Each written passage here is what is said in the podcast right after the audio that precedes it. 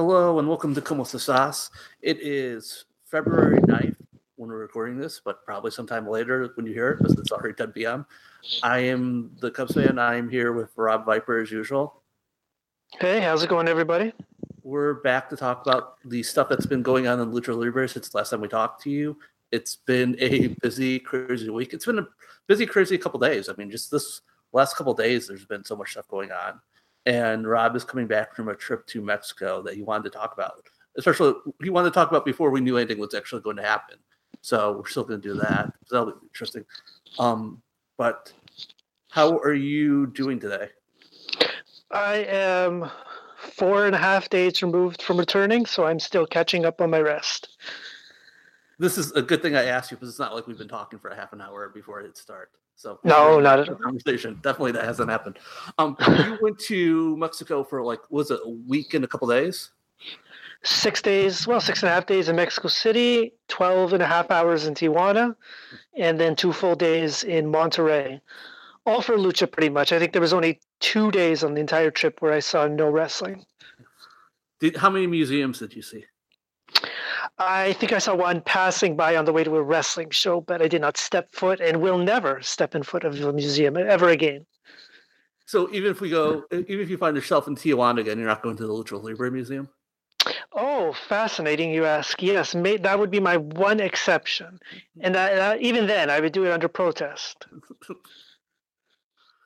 so, what were the best shows you saw the time you the time you were in Mexico? Well, the best shows were the ones basically I expected to be the best shows. Back when I was originally planning this trip, I was planning on going to the PWG show, which was January 18 or 19, I forget which day. And then the next day I was going to go see the crash and just make it easy on myself and fly from TJ to Mexico City for a week to see shows. Then everything changed when I was informed that Riot was going to run a show in Monterrey on February 2nd. And I decided it's probably not the best idea for me personally to spend two and a half weeks in Mexico.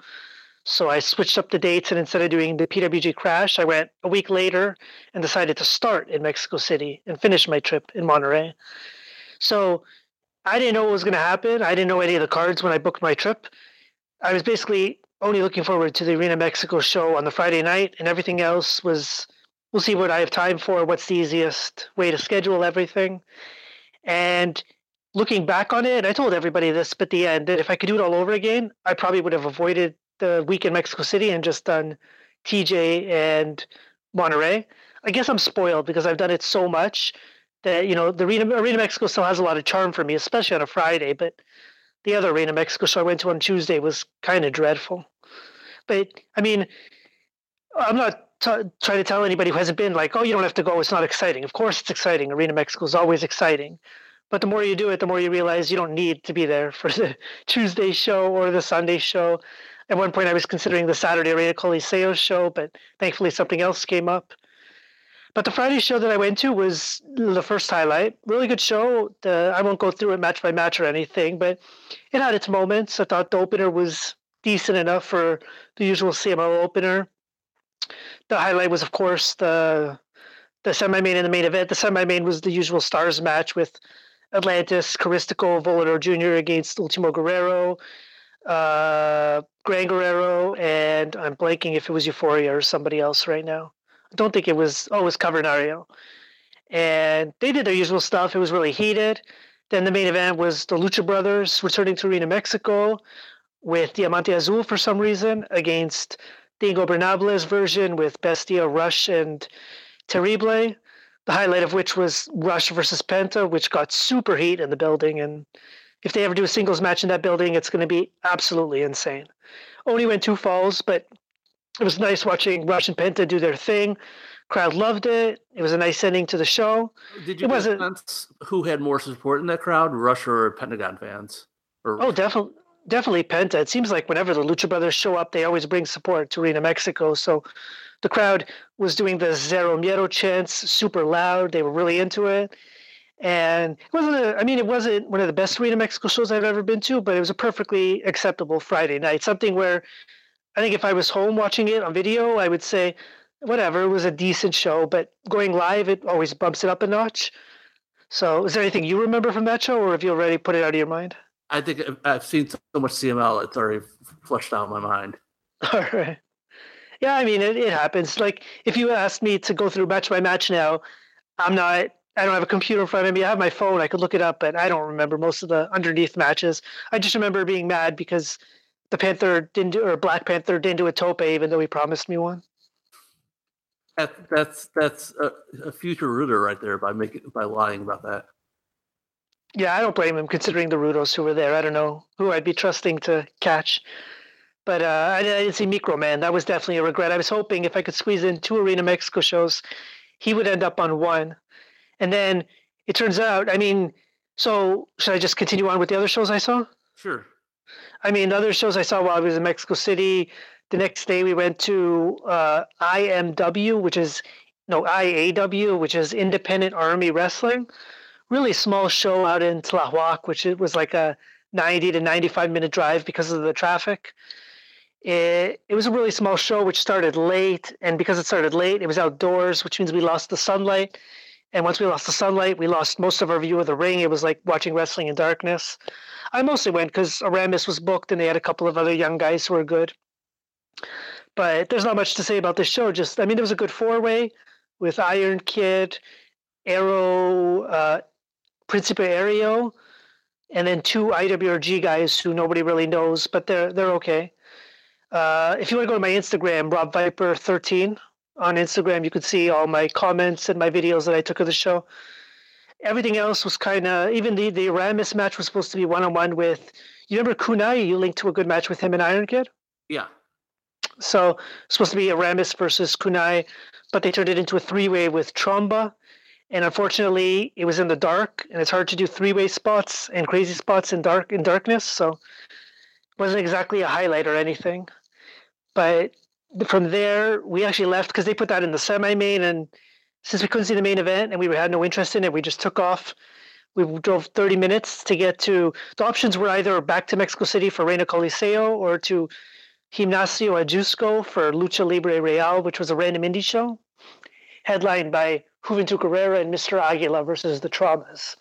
Do you regret not going to Mexico to see that, Cubs? I I'm glad I passed on that. I, I saw you talking about that show. It was happening. I've seen the little video from that show, and that's a show that I'm glad you have missed.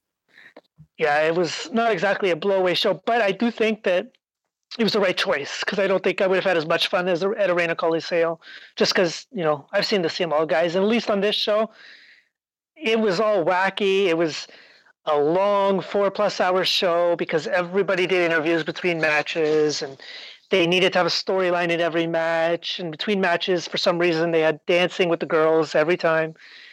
But the best match on the show, I would say, would be the they had a three way with Tiger versus Troiano versus Eterno. That was actually a good match. Definitely worth worth uh, checking out if you have time. The other match was Robin versus Demus. They brawled into the crowd. Demus is always entertaining live. Robin didn't do jack shit, which sucks because you can tell how limited he is when he shows up in CMLL. So you look forward to seeing him on an indie show that he'll actually do something, but unfortunately he did nothing in this one. That was kind of a disappointment. Uh, and then yeah, the the top matches were Mr. Iguana and Fresero Jr. against Black Terry and Pirata Morgan which the live crowd loved. I kind of didn't. It was two straight falls, and the veteran Rudos didn't really give the other team anything. It was just a lot of brawling and a lot of blood. And the main event was exactly as I described. It was not good. It was two teams who neither team wanted to lose, and you kind of knew neither team was going to lose, so you were just waiting for the inevitable low blow. And instead, they just did Mr. Aguila doing a planche on everybody, and then nobody got back in the ring, so it was a double countout. And do you remember who did the sneak attack after the match, Cubs? It was it was Vangelis, it was Greco, and I think it was Criminal Junior or somebody like that. Gangster Junior. Gangster Junior. A man I've never heard of and never will hear of again, probably. Nope. The, the only thing I took out of this is now I have to research what kind of connection Greco has to Vangelis, which gets him into CMLL. Because yeah. he was the last person I expected to see show up on that show. And the one thing I will say about that show that ended up being a positive afterwards is I didn't bury the show, but I voiced my complaints. And it just on Instagram, and it just so happens that the promoter of the show follows me on Instagram, which I did not know, and he read my complaints and actually wrote me a very nice message thanking me for attending and saying he would work to improve it next time, and he agrees with most of my criticism, which is very strange because usually when I criticize indie shows in Mexico, I end up getting blocked from ever attending a show again. Yeah. It, it's someone actually looking to improve their show instead of um, just kind of doing whatever is, is unusual in Mexico. Yes, it's nice to see promoters who are open to realizing that, you know, their show might not be perfect. But I did point out a lot of the positives on the show. So we did miss the opener, which I might have enjoyed because it looked like it had a couple fun guys. But that's what you do when you're going from show to show in Mexico, which brings us to Sunday, where I basically had four or five options of shows to see. The two shows I really wanted to see were the shows I didn't end up going to because the first show I wanted to see was the at the CAR, the Central Alta. oh man, I always screw this up. Can you try or no? it, it's Central Alto Rendimiento. Rendom, yeah. Um, I, I think that's it. It's yeah, you, you got it. Crash. Yeah, you you did it much better than me. The Central Alto Rendimiento. Yes, it's the basically where the crash training facility is, where Pentagon and other guys train students. And it was an anniversary show, so they had a stacked lineup, headlined by the Lucha Brothers against Rush Cibernetico against L.A. Park and his skinny son plus the debut of the new son, who's a bit on the fat side. That was definitely the best show on paper, plus Arena Neza later on. Then I found out that early in the day, Toryumon was running a show, and that was the show where my friends were going to. Originally, I was going to go to the show with uh, the CAR show with Mr. Iguana and Fresero, who were going to be kind enough to drive me there and then take me take me to the show they were going to afterwards it was only later, I think, talking to you, where I discovered that the show that they were going to afterwards was actually in Hidalgo, which is a bit of a distance from Mexico City. And I didn't want to impose on them by following them around, even though the show had Microman on it, so I would have finally got to see him live. It was actually a Hysteria benefit show. So I decided to go to the Toryumon show, and that show went a certain time where if I wanted to go to a, to the CAR show from there, it would have taken too long. I would have missed at least the first match and the second match, and then I would have had to get myself from Ecatepec all the way to Neza, and I would have been stuck in Neza until like 11 p.m. or however long that show ran, which I was advised against as a gringo going alone to Neza late in the night. So my day ended up being shifted completely. I did Toryumon, and then I ended up at the IWRG show which is fine. I mean, the good thing about Mexico, if you're listening to this and you haven't been, is you'll always have options. You can spend the whole day watching lucha. It's just a matter of whichever way you prefer traveling wise and what you feel is the, the safest way to do things or following your friends if they're going. Especially, so the first, especially on those weekends, Saturday, Sunday, there's always, if you look for it, there's always a, a few shows going on. Exactly. I mean, you can find it. I even found out afterwards that there was a show that I could have gone to in between Toryumon and IWRG, but I'm pretty sure uh, Black Terry Jr. would not have been accommodating because he was already, you know, he goes to so many shows, he gets sick of running back and forth between shows. But uh, the Toryumon show was the usual Toryumon show. I'm going to blow your mind, Cubs. You ready? Yeah. Ultimo Dragon won the main event. That's shocking. Well, no, sometimes he loses to set up another match where he just gets cheated. So That's true. Good point. But uh, definitely, Ultimo Dragon in the main event was what I would have expected. Yes, and he came out on his motorcycle. He signed autographs. He was the big star.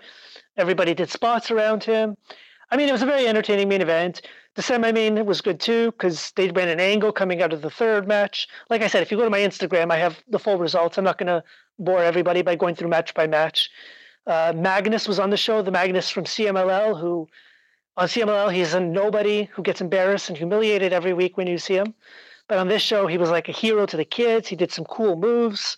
This was the kind of performance, the exact opposite that I complained the night before that Robin didn't do anything outside of CMLL. Magnus did the opposite. He took full advantage of being the star on this show and getting a chance to spread his wings, so to speak. There were a lot of Casas family members on this match. Veneno. There was Rocky Casas wrestling as Mandrake, do you have any explanation for that? No, I don't. Maybe that's a. I think it might be a band name. Yeah, good. Yeah, he is a singer, so yeah, there could be that. So the the the star performances, I guess, if you want to pick one out, would be Mr. Leo and Meta Leon in the second match. Had a good tag match against uh, Rocky Casas and Yoruba, who's an indie guy that a lot of people might recognize. Uh, yeah, I heard that uh, either Mr. Leo, I think it's Mr. Leo, not Meta Leo. Mr. Leo is currently doing stunt work on a movie in Mexico.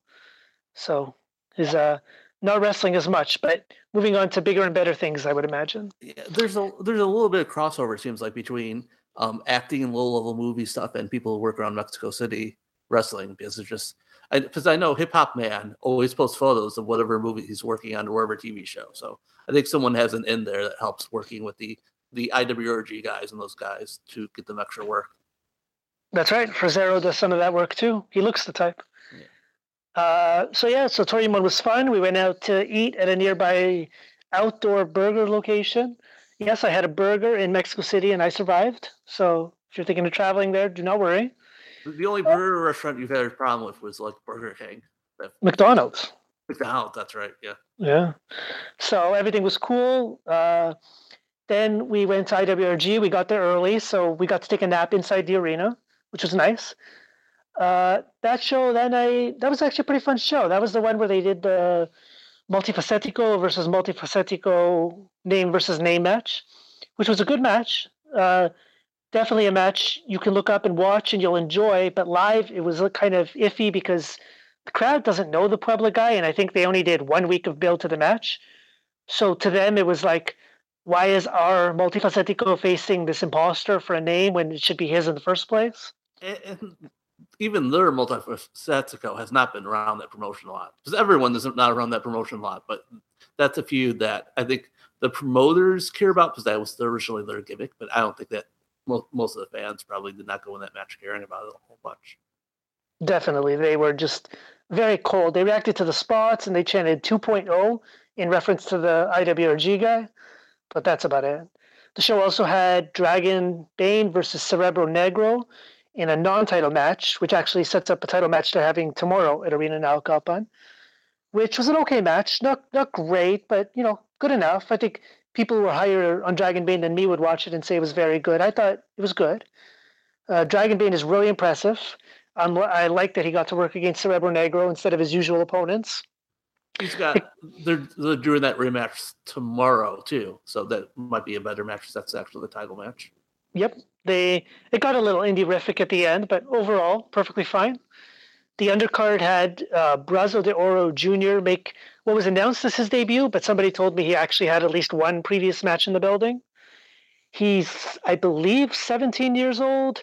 He looks. If you told me Soberano was under the mask playing that role, I would believe you 100%. He looks just like him body wise. He did a couple cool spots. Didn't exactly have a great match, but I mean, he was working with like Chef Benito and everybody's Twitter sensation now, uh, Tackle or Tackle, because I tweeted out the picture and video of him. It was okay for what it was, but not great or anything. There's been multiple Brazo de Oro Juniors. This is one that wrestled in Guadalajara back in 2015, and he would have been way too young to be doing it then. I don't know, but uh, they also you do. Have you seen IWRG with the the the tall referee, the one who's like bigger than most of the wrestlers? I, I think I've seen him once. Yeah. Apparently, that's another grandson of the original Brazo de Oro who doesn't wrestle. So I mean, I'm sure maybe they're even brothers for all we know. So the Brazo family keeps expanding, and we're getting into the fourth generation already. Uh, what else was on that show? The main event was terrible. It was the the Capos against uh, the Rocambole Jr. and Villano Five Jr. Just an awful match, and it ended with Villano Five doing a run, well, walk in because he's so big, and a, a low blow pinfall, and then the decision reversal, the classic dusty finish, so to speak. Uh, but no, it was an entertaining show. Arena Naucalpan is always fun. I think I posted this on Twitter. If you have nothing else to do Sunday night, definitely go to Arena Naucalpan. You'll you'll love the atmosphere. Crowd wasn't huge, but it was like I would say half the building maybe. And because of the way it's set up, it sounded like a full building. Everybody's loud. You'll always see something good on the IWRG shows. I never regret going there. Monday, I had nothing to do. There's no chance I'm ever going out to Puebla with the way the Puebla shows have been lately. That was the night. Oh, they did that weird random tag tournament, right? Right. The Diamante Azul Tiger win. Well, no, Definitely. A week after, I think. No, no, no. It was that week because I remember. Well, when I go into the Tuesday show, like I went out for dinner afterwards with a couple of the guys, and one of the guys was in the tag tournament, and I mentioned to him like, "You traveled all that way to wrestle for five minutes." So we kind of had a good laugh about that. I'll leave it up to your imagination who that was. But Tuesday, like I said, we ended up at Arena Mexico. Uh, we actually didn't even have to pay for tickets. One of the guys was nice enough to let us in or to get us in on his guest pass. Uh, so me, a friend, and someone with one of the wrestlers all sat all alone in the back row because this building was not even close to full, as you can imagine. I know you're stunned for a Tuesday show. I honestly, I don't even think they cracked the thousand on this night. It was they didn't even open the top level. It was a very poor atmosphere, I will say that. But the show was better than I thought. I think you've recapped it already, so you've definitely seen it. This was the one with the Super Astro Junior versus Coyote match. Right. Yeah, I thought that was like for whatever reason they were working harder than most Tuesdays. Yeah, that was a, that was the best match of the night. Obviously, Super Astro versus Coyote, and the semi-main with Soberano, Titan, and Blue Panther versus Nitro, representing replacing Rey Bucanero, who's in Japan. Hechicero and Shocker was good because Nitro stayed out of the way, and they really built up well. Blue Panther selling, selling, selling until the technical comeback. Soberano did some cool stuff. And the main event, they had originally had Kraneo and Volcano, but thankfully they got replaced by Volador Jr. and Niebla Roja, who teamed with Angel de Oro. So the main event was much better than it would have been. Volcano was still there. He was he was the guy who they put out front to sign the CMLL book. And I'm going to report that when I went out there to buy the Dinamitas comic, which was right beside that stand, there was approximately zero people in line to get Volcano's signature. I wonder if CML decided to pull the plug or put a pause on Volcano for a while because he has not been on TV for a couple weeks since that he got pulled from that show. And Kraneo is obviously still being booked, so, and he has just disappeared. It's possible. The I talked to many people in Mexico who they, I mean, Volcano, it's no secret, Volcano used to be Warrior Steel. And they talked about remembering him in the CMLL school for so many years and how he was never going to get out. He was terrible. He never improved. And now they're like, and now he's working main events, and I'm stuck working third and fourth matches. So he's, I mean, they don't talk about it about him personally, but professionally, there's definitely resentment. And I can only imagine that guys like Atlantis Jr. and Villano 3 Jr. are going to get that same criticism unless unless they they uh, step up their game and are better than Volcano is. Would you agree? Unless unless they step in the game or unless they're they become like a big draw real quick that people care that if it turns out to help the attendance then uh, people get over it but if they are having bad matches then I, I think people they're going to get held against them. Right. So, Junior, especially because you can tell that Miguel Del Villano is being pushed just for his basis of this feud, but Atlantis Junior's headlining shows on his uh, with his father already just w- without the feud, so that's going to cause some problems. And as far as I've seen, for the first two weeks, it hasn't affected Arena Mexico attendance. Nobody's specifically coming out to see Atlantis Junior. Right. So it's not a situation like I remember when Rayo de Jalisco not Rio de Jalisco Jr., the one that became Hombre Sin Nombre, first showed up at Arena Mexico, it actually bumped attendance up because people were fascinated by this third generation Rayo. And people were interested in the new Santo when he showed up. But there, or, and even when CML debuted the new Mistico, that got a huge crowd the first week he was in, and attendance was up for the first couple weeks. But for some reason, hasn't really translated with Atlantis Jr. yet. I don't know why. I have real no explanation for it, but maybe just CML isn't. I mean, CML has no TV. Back then, CML had TV with those guys that I mentioned. Yeah, they could do a lot more promotion of it. I mean, they've done a lot of media stuff with Atlantis Junior going in, but it it it, it has not. It, it's not the same as being a, TV network at week, a strong TV network at week to week. Mm-hmm. And just to wrap up the Tuesday show, Fuego made his return after approximately six weeks, I believe, off, which I don't have it 100% sure, but it was certainly hinted to me that it was basically a timeout for his comments. So do not complain if you're a CMLL undercard wrestler. You know, either leave or shut your mouth is my advice to most guys. Would you agree?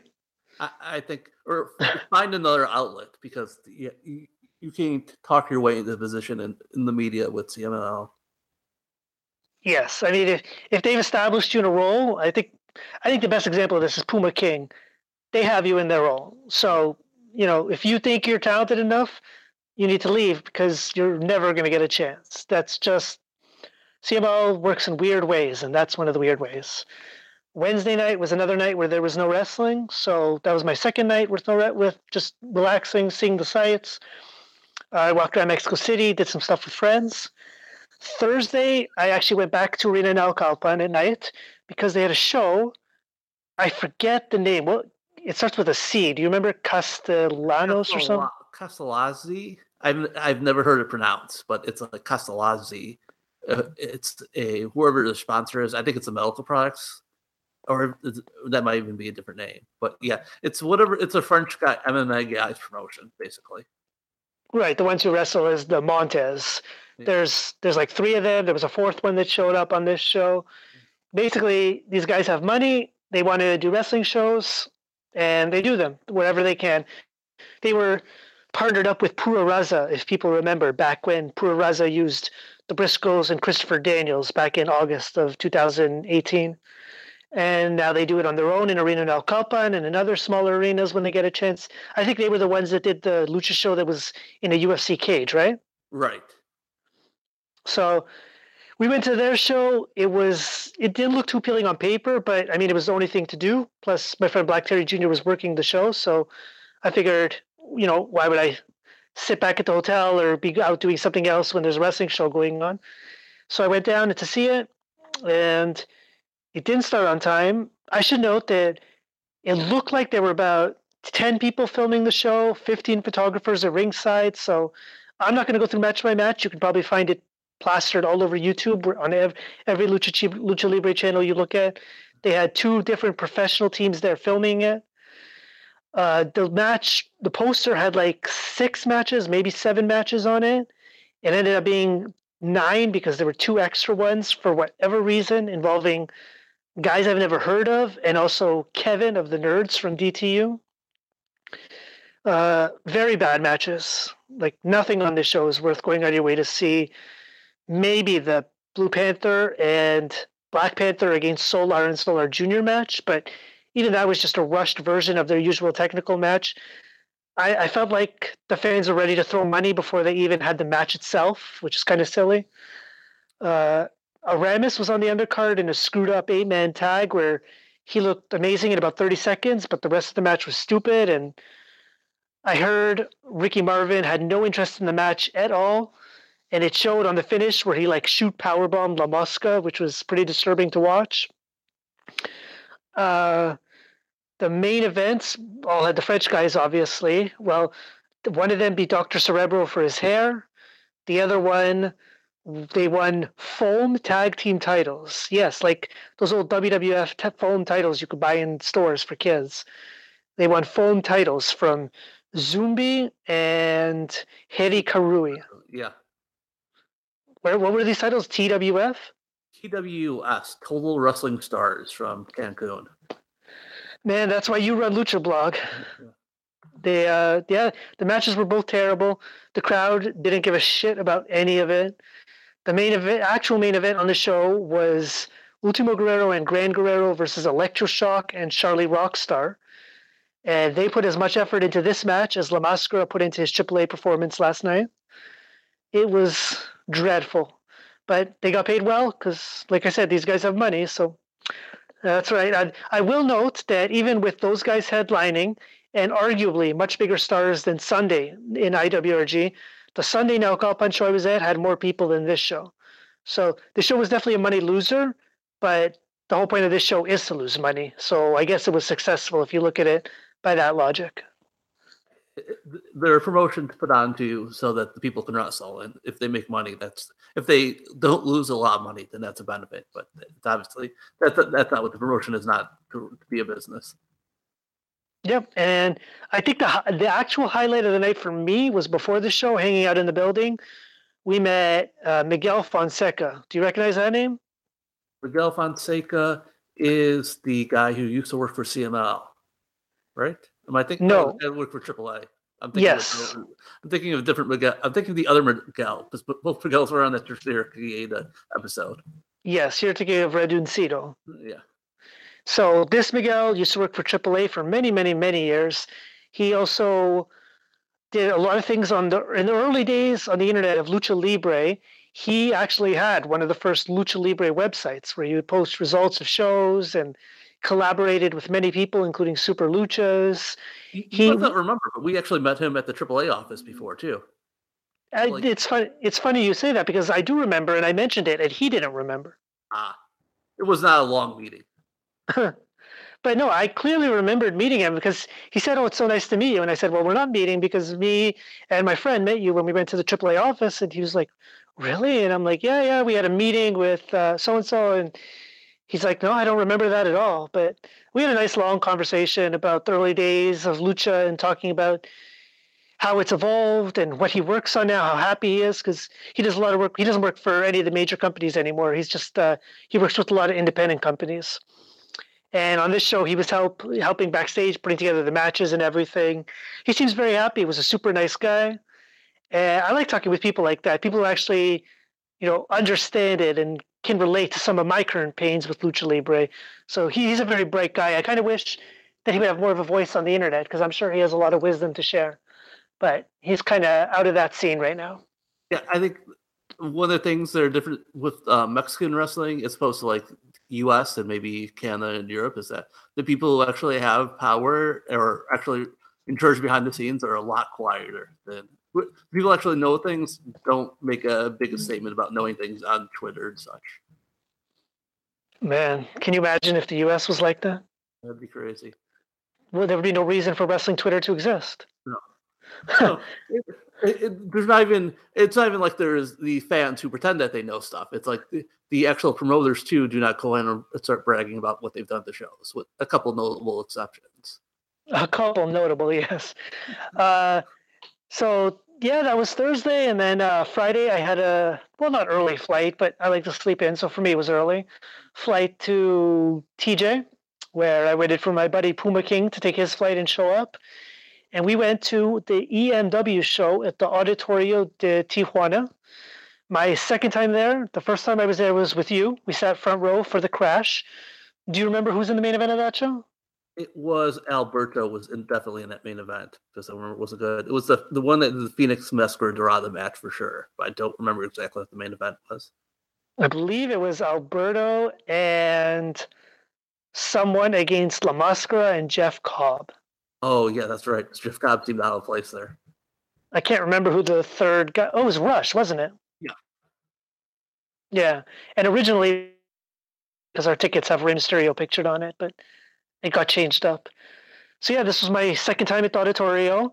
I was annoyed immediately because I figured since I'm coming with Puma, there's a special entrance for the wrestlers, but no, we had to fight our way through the fans who all wanted pictures cheap plug, which you can see on the new Puma King video log on YouTube. Uh, you can see the trouble he was having getting through everybody who wanted pictures and autographs just to get into the building. Uh, this show was interesting for many reasons. There was it was uh, Sammy Guevara defending his cruiserweight title against Laredo Kid, and I think both of us were thinking Laredo Kid might actually win the title. It turns out he didn't win the title. Spoiler if you haven't seen the match yet. There was also a good three-way undercard match, which had to get changed because Toxin suffered a leg injury while training, which appears to be serious, which is going to keep him out a couple months at least. He ended up getting replaced by Arcangel Divino. Uh, the, the show sold out. I will say that. That was definitely good because I wasn't sure because I think they had the crash sold out the week before. Was it the week before? Two weeks before. Yeah. Yeah, right. it was two weeks before, and I know there were a couple people there who were actually wondering whether they were going to sell out or not. But I don't know, AAA and EMW, they always do good when they come to T1. It always seems like they have good crowds. Those shows in Crash usually do good, and then if if one show's is going to be affected, it seems like it's always the Crash because they run so often. EMW is good about keeping it every two months or so. And the show started with uh, oh man, what do they call it? They called it like from the streets to the ring, where they had two guys who are locals do an exhibition match. I forget their names, but they did pretty good. Of course, the first match ends with the top rope Canadian Destroyer. So right away, I'm rolling my eyes because if you do that, what else do the next guys have to aspire to? Uh, the second match was the Mexicali guys against the Tijuana guys. Really good. Uh, a lot of lot of cool high spots back and forth. The crowd was really into the TJ guys, but the Mexicali guys cheated to win. Uh, that's setting up a rematch, I presume, on the next EMW show or on the Mexicali shows. The TJ guys are going to go down there. Third match was Aerostar and Drago against uh, Aramis and Arcangel Divino against Black Boy, aka Black Destiny, and Black Danger. This was a really good trios match. Lots of moves, everything you would expect. Aerostar debuted a springboard off the second rope to the floor dive, which was really awesome.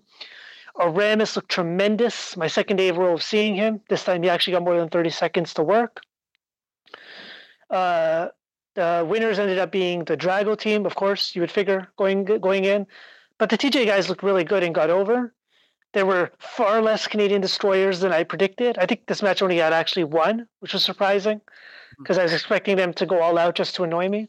but that ended up being saved for the next night.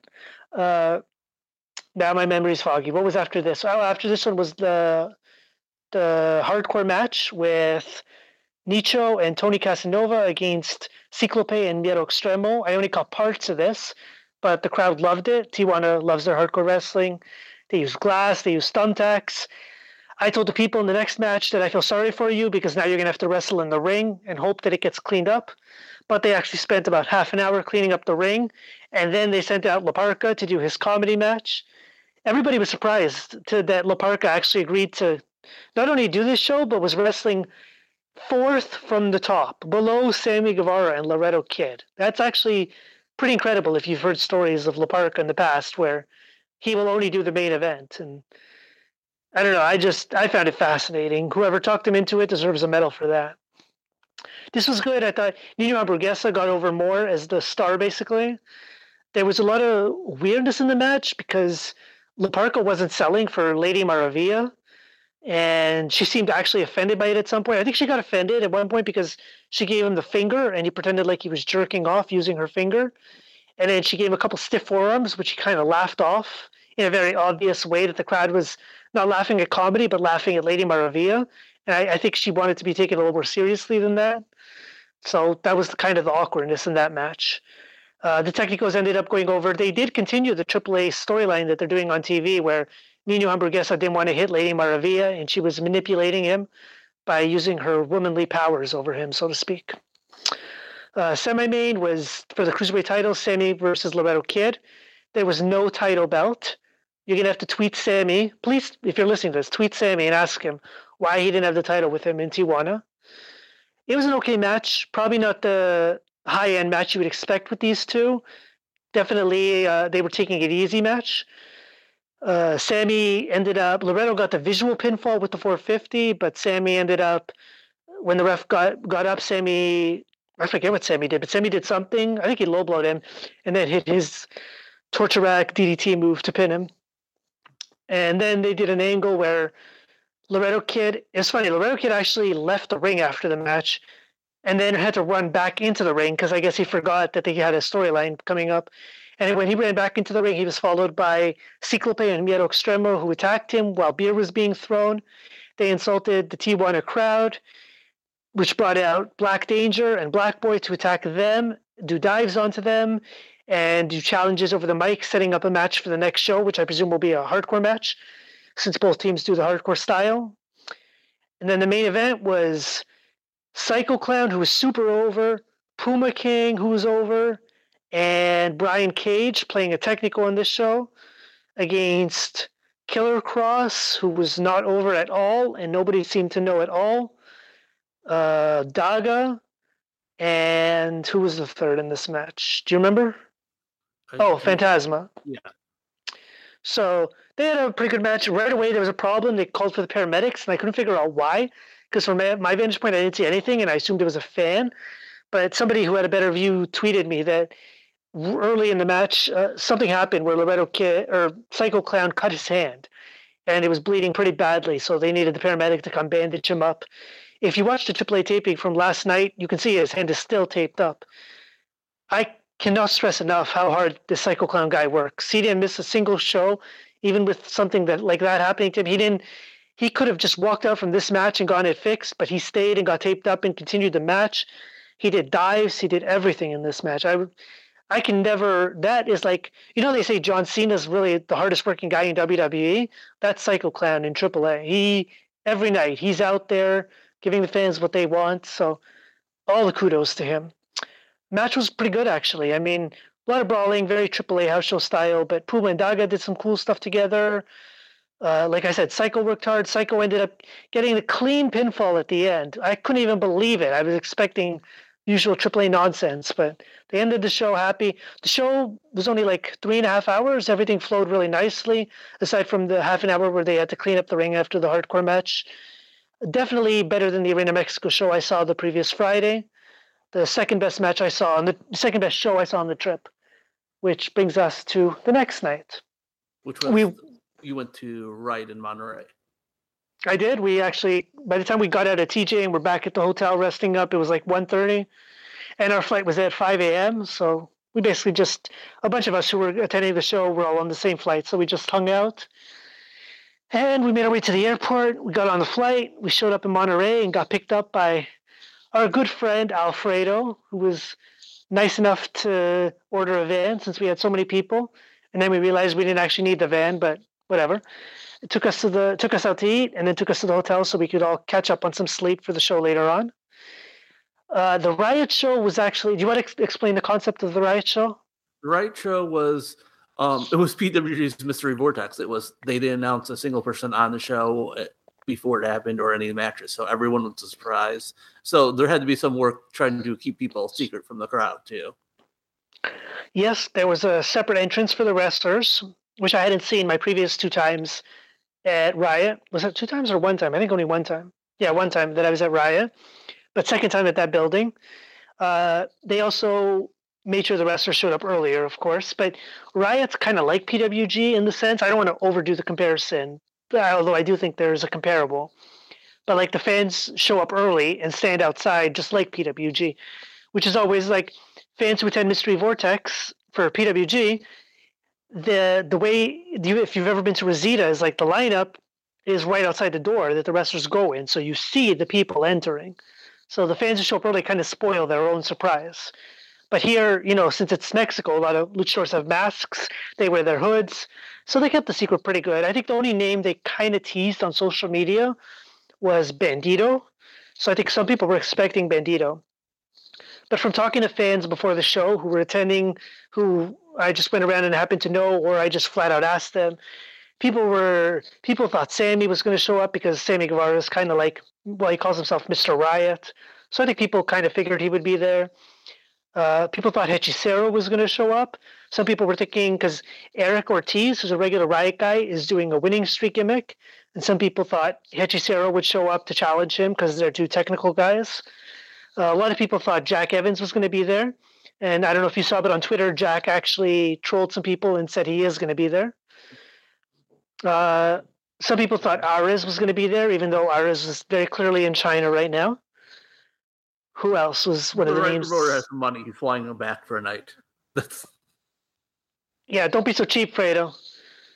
Uh, there was some other name that people tossed out there that was going to be there that now I can't remember. Oh man, it's totally slipping my mind now. But there, it was basically a lot of people had a lot of expectations, but at the end, uh, I think all the surprises got over, including one that I was sure 100% wouldn't get over. But the promoter and my friend Fredo kept insisting, "No, trust me, this is going to get over," and he was right. He knows Monterrey way better than I do, so I bowed down to him. The show uh, was announced as a sellout. I believe it. He actually told me a story about there was one show where uh, they, this this didn't sell this didn't set the Riot attendance record, but this is the first show they officially sold out. The explanation being the last show that set the attendance record was uh, I think it was Blow or maybe it was a different one. Now I can't remember. But basically, what happened was they have somebody at the door taking tickets from fans who come in, and they can't sell more than a certain number of tickets because of fire code restrictions and everything. Because they do have a commissioner there. What happened was the person who's supposed to be keeping track of that at the door stepped away, and the person who took over just kept selling tickets to whoever was coming to the point that they had too many people in the building, which is how they set their attendance record. But they can't set that attendance record anymore because it was illegal. So, at least this, as long as they're in that building. Exactly. I was I kind of want them to move to a different building because I think with kind of the buzz that they have, they could get more of a crowd. Especially, it's a hard thing because they have they have the great buzz, but the they have people like that building, and that building comes off pretty well. So I don't know what the next building up would be like. Maybe the smaller part of Gimnasio Nuevo Leon where NGX runs. Maybe. That may be too Maybe. nice of a building for Riot. That's true. The uh, I will note the one funny thing that I saw in this building that I didn't notice the last time is there's a sign when you go in on the wall that says you are not permitted to record any portion of the show, especially not full matches or stream anything. They specifically mention on Facebook or on Twitter. That is a fascinating concept for Mexico. Yeah, that's that's something that if it happened in Mexico City, everyone would be just vastly confused. And you can you can control it more in a smaller building like this because you can see who's actually holding the camera. Whereas, like in Arena San Juan, somebody could be filming on the third level and you can't see them, or by the time you get up there, they claim they weren't recording. But we've already gone into the specifics of that. Uh, the show started with the promoter in the ring, just introducing everybody, mentioning that show the show will be available on their Pivotshare, which is Riot, which is uh, Riot. Is it Riot Lucha? Riot Lucha. Got pivot do share. Have, do we have a date about when the show will be available? We don't, but I have seen the video has started to be put together. There's a video preview up already, so they're ready. They, you know, they're they're on it. They're going to get it up soon, I hope. Mm-hmm. And also on the High Spots Wrestling Network, I would be remiss in not mentioning this is good. I mean, this is a company that's actually got their stuff out there and is organizing it, logic, organizing it. You know, they've got a couple shows up. They've got one show for free up if you want to just try it out. It sounds, def- this is stuff that, you know, you see like maybe 30, 40 different US indies do this, but this is way ahead of the game for a Mexico indie. Right. And I'm happy that they've gone on the ball. So kudos to Fredo and Riot for doing that. The show started with him in the ring, like I said, plugging it which led to the first match, which was Eric Ortiz, who got a huge pop because he's one of the regulars there. Like I said, he's on a win streak, and his opponent was a guy named Madness, who I'm not overly familiar with, but he I was told he used to be a regular and then he retired for something like five years. And this was his third official match back in the ring. So I cut him some slack on a couple spots where he looked a little iffy. But the match overall was really good. Eric's uh, Eric's a super professional. He's been around for a long time. He knows how to work with a guy like this. There was a spot where Madness did a somersault dive, and his foot ended up smashing into the face of Ortiz, whose eye looked pretty bad. I think if you check Riot's Twitter, there's a picture of it, or I think Facebook, not Twitter. But he continued the match, and he ended up winning to keep the win streak going. Very good. Crowd liked it.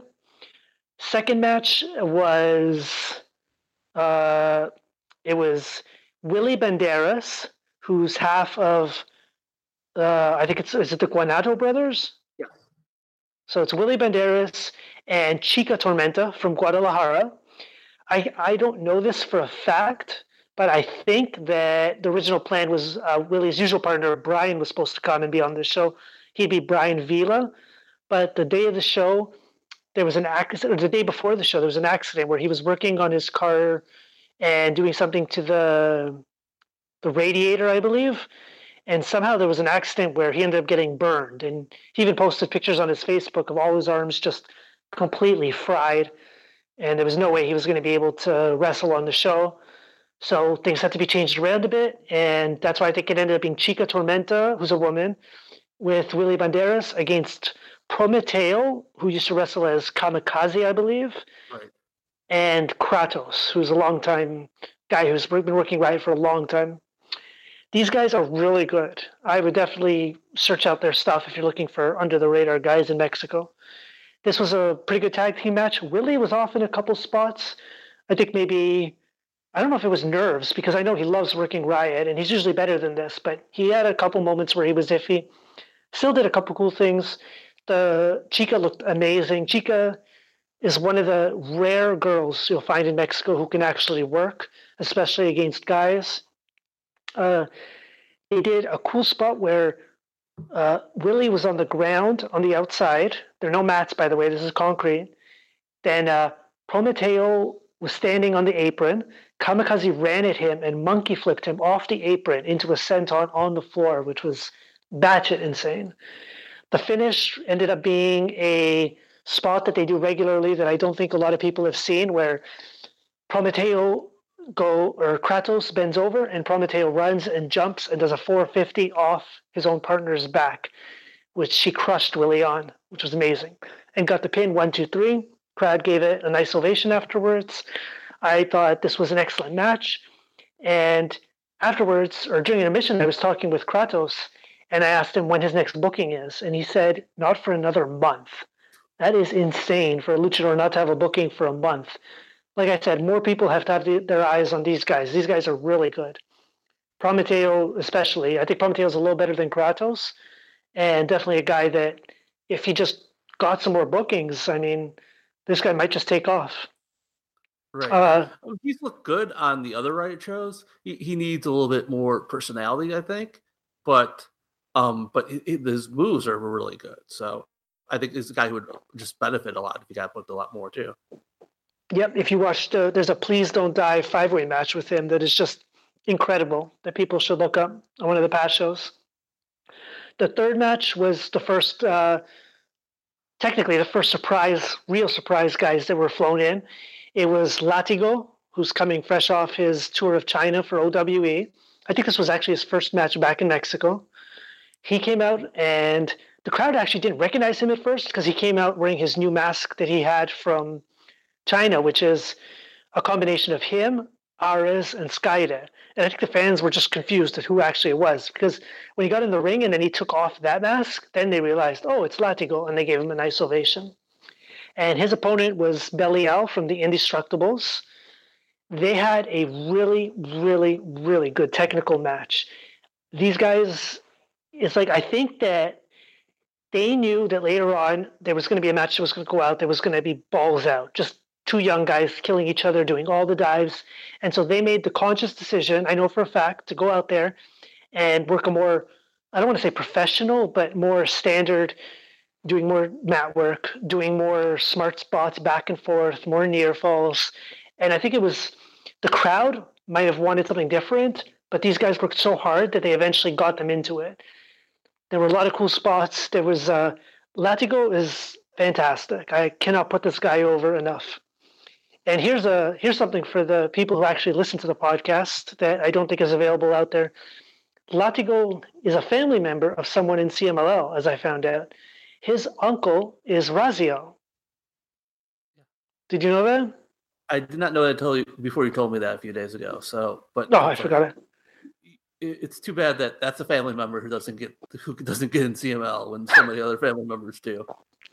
It's fascinating, right? Like there's there's a couple guys who have family members in CMLL they just can't get through the door. Like I mean, look at the Villano three junior in AAA, couldn't get a shot, and he's much better than the one that's in CMLL. But yeah, so Latigo told me that, and I made him prove it. So it's not bullshit. He actually proved it to me. Uh, he does a lot of Skayde inspired offense now. Sky's another one who used to regularly work with Raziel? He used to work with Raziel, and he's um, over in China, or was over in China training the OWE guys. I think he came back, but he's on his way back already. So he's going to be spending a lot of time over there. That doesn't seem like he's spent a lot of time in one place for, for a while. So that's pretty big that he's going over to China for a while. Yes, definitely. And everybody who works with him there has been putting him over. So, yeah, this match was good. Uh, Latigo ended up winning with a double underhook angel wings off the top rope, which I lectured him about afterwards because he definitely needs an actual finisher besides that, because not many people are going to be taking that move. And he said he's working on it. I would go about maybe three and three quarters for a match like this if you're going star wise. Definitely some definitely a match you should consider checking out when it hits the Pivotshare. After this was the match leading into intermission. We had Laredo Kid one third of the AAA ta- Trios champions, taking on Aero Boy, who was another surprise on this show. Uh, this was, for me, the match of the night.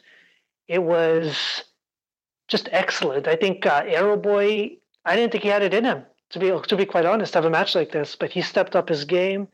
Laredo Kid traded back and forth with him. Laredo Kid was working about 10 times harder than he was the previous night in Tijuana. They did a bunch of cool shit. Laredo Kid did his crazy moonsault dive that I never expected him to do. I think that's part of the thing you mentioned earlier with the whole the atmosphere and the building and how it's such a great building that everybody loves. The crowd is so great for these riot shows, which is why I compared it to PWG, that it makes the wrestlers step up their game because they want that pop, they want that reaction. That's one of the reasons I just love attending these riot shows.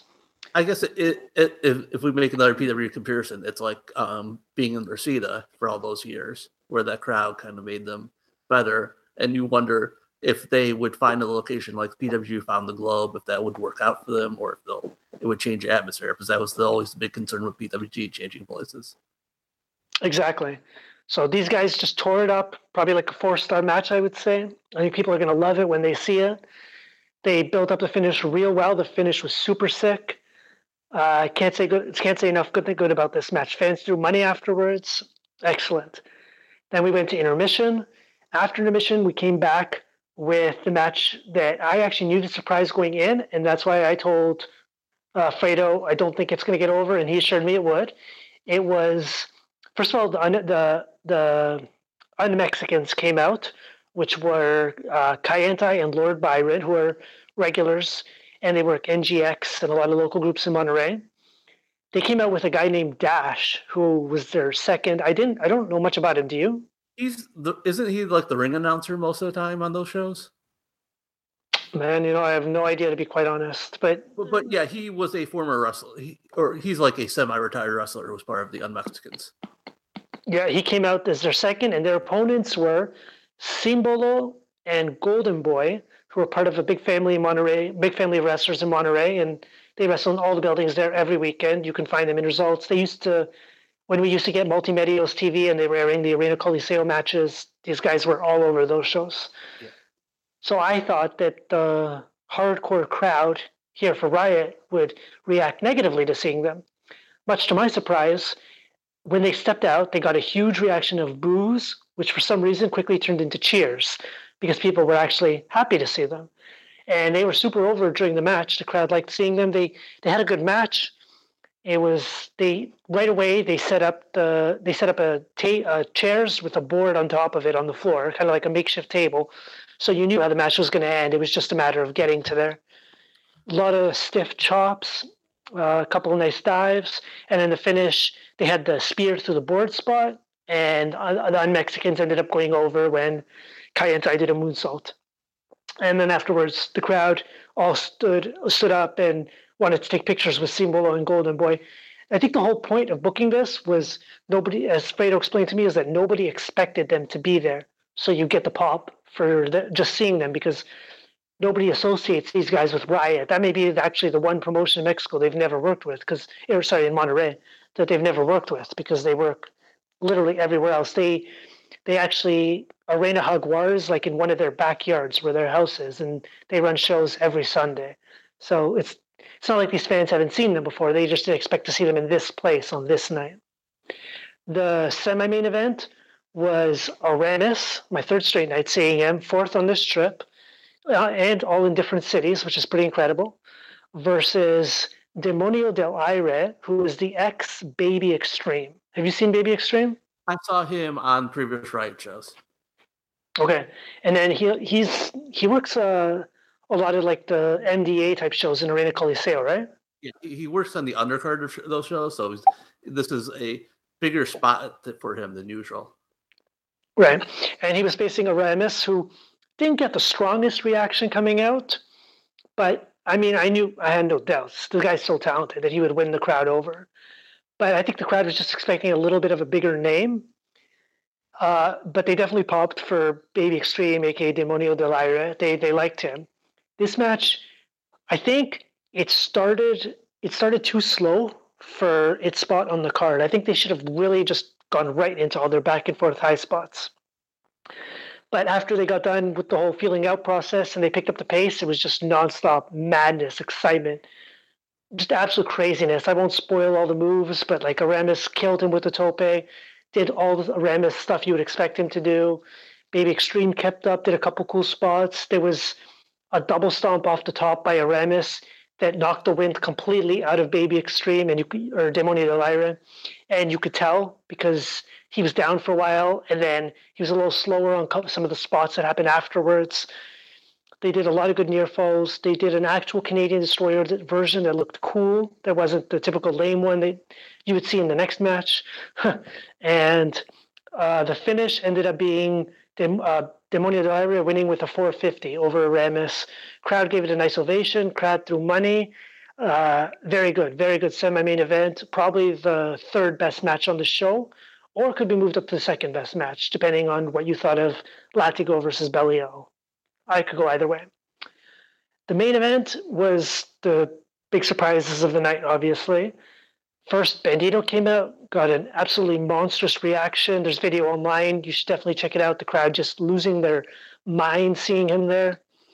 Uh, his family actually came up or came down, whatever the direction is, from Torreon to see him wrestle. They came up up. Okay. Yeah. And we had a discussion while you were in Mexico about how you have no idea of geography or you know triangles or you know anything. So keep going. Yeah, it's it's tough. That's that's the whole thing. When I talked about how I was going to follow Mr. Iguana, until I realized they were going to Hidalgo, and Hidalgo's not exactly. Or remember when I was planning this trip, and at one point I was like, maybe I'll go watch the AAA taping in Madero. I thought I would just go to Madero. I didn't realize it was like a six-hour bus trip. But uh, yeah, so then Sammy Guevara came out, got a huge reaction, also with the crowd going crazy. This was a first-time ever dream match, basically. Sammy did mic work before the match, basically told Bandito this is his house and he's Mr. Riot. And then they had a match. I mean, this is exactly what you would expect from Bandito versus Sammy. It was the perfect match for this type of crowd. Uh, Sammy wasn't over the top playing heel. The crowd went back and forth between who they supported, although it felt like at the end they were mostly in favor of Bandito. But they were popping for all of Sammy's spots. They did a very, very, very, very, very, very, very, very dumb sequence of like six Canadian destroyers in a row, and then and two. This is the thing that you've seen go viral on Sammy's Twitter account since. Yeah, it's terrible. Whoever filmed it should be shot. Yeah. But this was yeah that was the only part of the match that i kind of soured on i mean the rest was good but and then i was ready to bitch out sammy for doing this purposely just to troll me and it turns out it was bandito's idea so maybe maybe they should void that roh contract no. maybe they did a really good effective job of trolling you after all maybe but it was it was amazing the finish uh, bandito ended up going over using his i think it's called the 21 gun suplex the reverse german off the ropes uh, crowd loved it. Crowd gave it a standing ovation. Threw money into the ring. Bandito's chest was bleeding from chops that they gave each other. Uh, I got text from Alfredo apologizing for all the Canadian destroyers. That was very nice of him. Promoters were so nice to me on this trip. What the hell, man? Yeah, if they really knew you, they that would change. Definitely. Uh, yeah, it was a super show. Definitely the best show of my the entire trip that when I was down there in Mexico. I so much so that I kind of said to myself that I'm going to make it uh, so that I go to every riot show going forward. But then after the show, Fredo kind of told me they were thinking of running again in early March. And I was like, I don't know if I can come back in early March, especially since it's the same weekend uh, that they're doing PWG and the Crash in March. So I'm already booked for that. And I told him, why don't you just hold off until after WrestleMania weekend or something? But I think he might want to get it in before then. We'll see. Uh, but yeah, I'm really happy for him that they were able to sell out with no matches and no talent announced. That means the company's definitely got something going for them. Not many companies can do something like that, especially in Mexico, where advertising names is actually important. And afterwards, we went to the usual riot after party, which had some delicious food, nice people to talk with, entertainment. Everything was awesome. And to conclude the trip on the Sunday, we really had no plans. There was this was like a rare Sunday where for for whatever reason the buildings are like shut not shut down, but nobody's running them. There was no Arena Coliseo show, there was no Gimnasio Nuevo Leon. The only option was Teresa Elma, which runs every week. It's a just a really small building in the middle of nowhere with a ring set up, just like you would find in Mexico. Dogs running around ringside. Uh, we went there, and the other option after that was Arena Jaguar, which I mentioned earlier, that also runs every Sunday night. But once you sent me the poster and it had El Elegido in the main event, we decided maybe Arena Jaguar wasn't the best idea. So the Teresa Elma show ended up being quite an experience solely for the fact that it was on Super Bowl Sunday and a lot of the guys they had booked weren't actually going to be there. So it was a very small, limited crew. There was only about 10 fans there for a long time until finally about 10 more showed up. So it ended up being 20 fans. So they, slightly more fans than wrestlers. Just slightly, yeah. Well, because I mean, they had such a small small crew. On a normal lucha show, there'd be way more wrestlers, but on this one, they had two guys in the opener. One of them ended up doing double duty, and they only did five matches in total. So there were what five matches times two minus one, nine guys total, basically on the show. Yeah. And they had uh, the whole idea of the show. They even had a, the poster outside was that they were going to see Chica Tormenta from Guadalajara against La, La Baronesa because the company is actually named Pro Regio Woman. Did you know that? I did not know that. I did not know that either. So it's a women's federation. I knew that there would be a lot of women on the show because that's what they were advertising. But then because so many people know show, those were the only two women that ended up being there. And for whatever reason, they didn't end up doing that match, even though they had both those women there. Uh, there's really nothing worth mentioning from the undercard. The top of the card ended up they did did uh, they did uh, Eric Ortiz versus Chica Tormenta and La Baronesa versus Latigo as the top two matches. Both matches were whatever, usual men versus women stuff. I mean, they weren't. It was a very simple crowd. I'll put it that way. They chanted a lot of things that would be inappropriate in the United States. They didn't mind when the women were getting the shit kicked out of them. Basically, this is a match where if I put up clips on YouTube or on Twitter, I would get called out by the sensitive American people. But listen, countries have different standards. Neither match was particularly great or anything. La Baronesa did not impress me either in or out of the ring. Like if if I'm if if you're listening to this because you want me to bury people, she would definitely be high on the list. There were about three people, two of which women that I met on this trip that were definitely I could definitely say some things if I wanted to, but I'm gonna bite my tongue. Uh, and yeah, then afterwards we went to watch the end of the Super Bowl in an IHOP while we ate, and that was Mexico. The next day I returned home the one thing from the Riot show, I think because this came up on Twitter, just so we can say it again here, the that Sammy worked that show and um, was booked in advance on that show before he was booked for any any MLW show, as we know when both things were booked, and one was and the Riot show goes back to December, and under impression, unless something weird happened that MLW did not contact Sammy until January. So um, MLW seems pretty convinced that they that somehow time did not work that way, but like Sammy was in the right, and it was not it was not cool how MLW obviously leaked to the to PW Insider and probably to Wrestling Observer, who didn't even do anything with it. Um, that Sammy was double booked when it was really their fault that he was double booked to begin with. Yeah, and I mean, I have no stake in this game at all, and I'm the living proof that what you just said is correct because I booked my my trip. I already told the story about why my dates changed where I was going.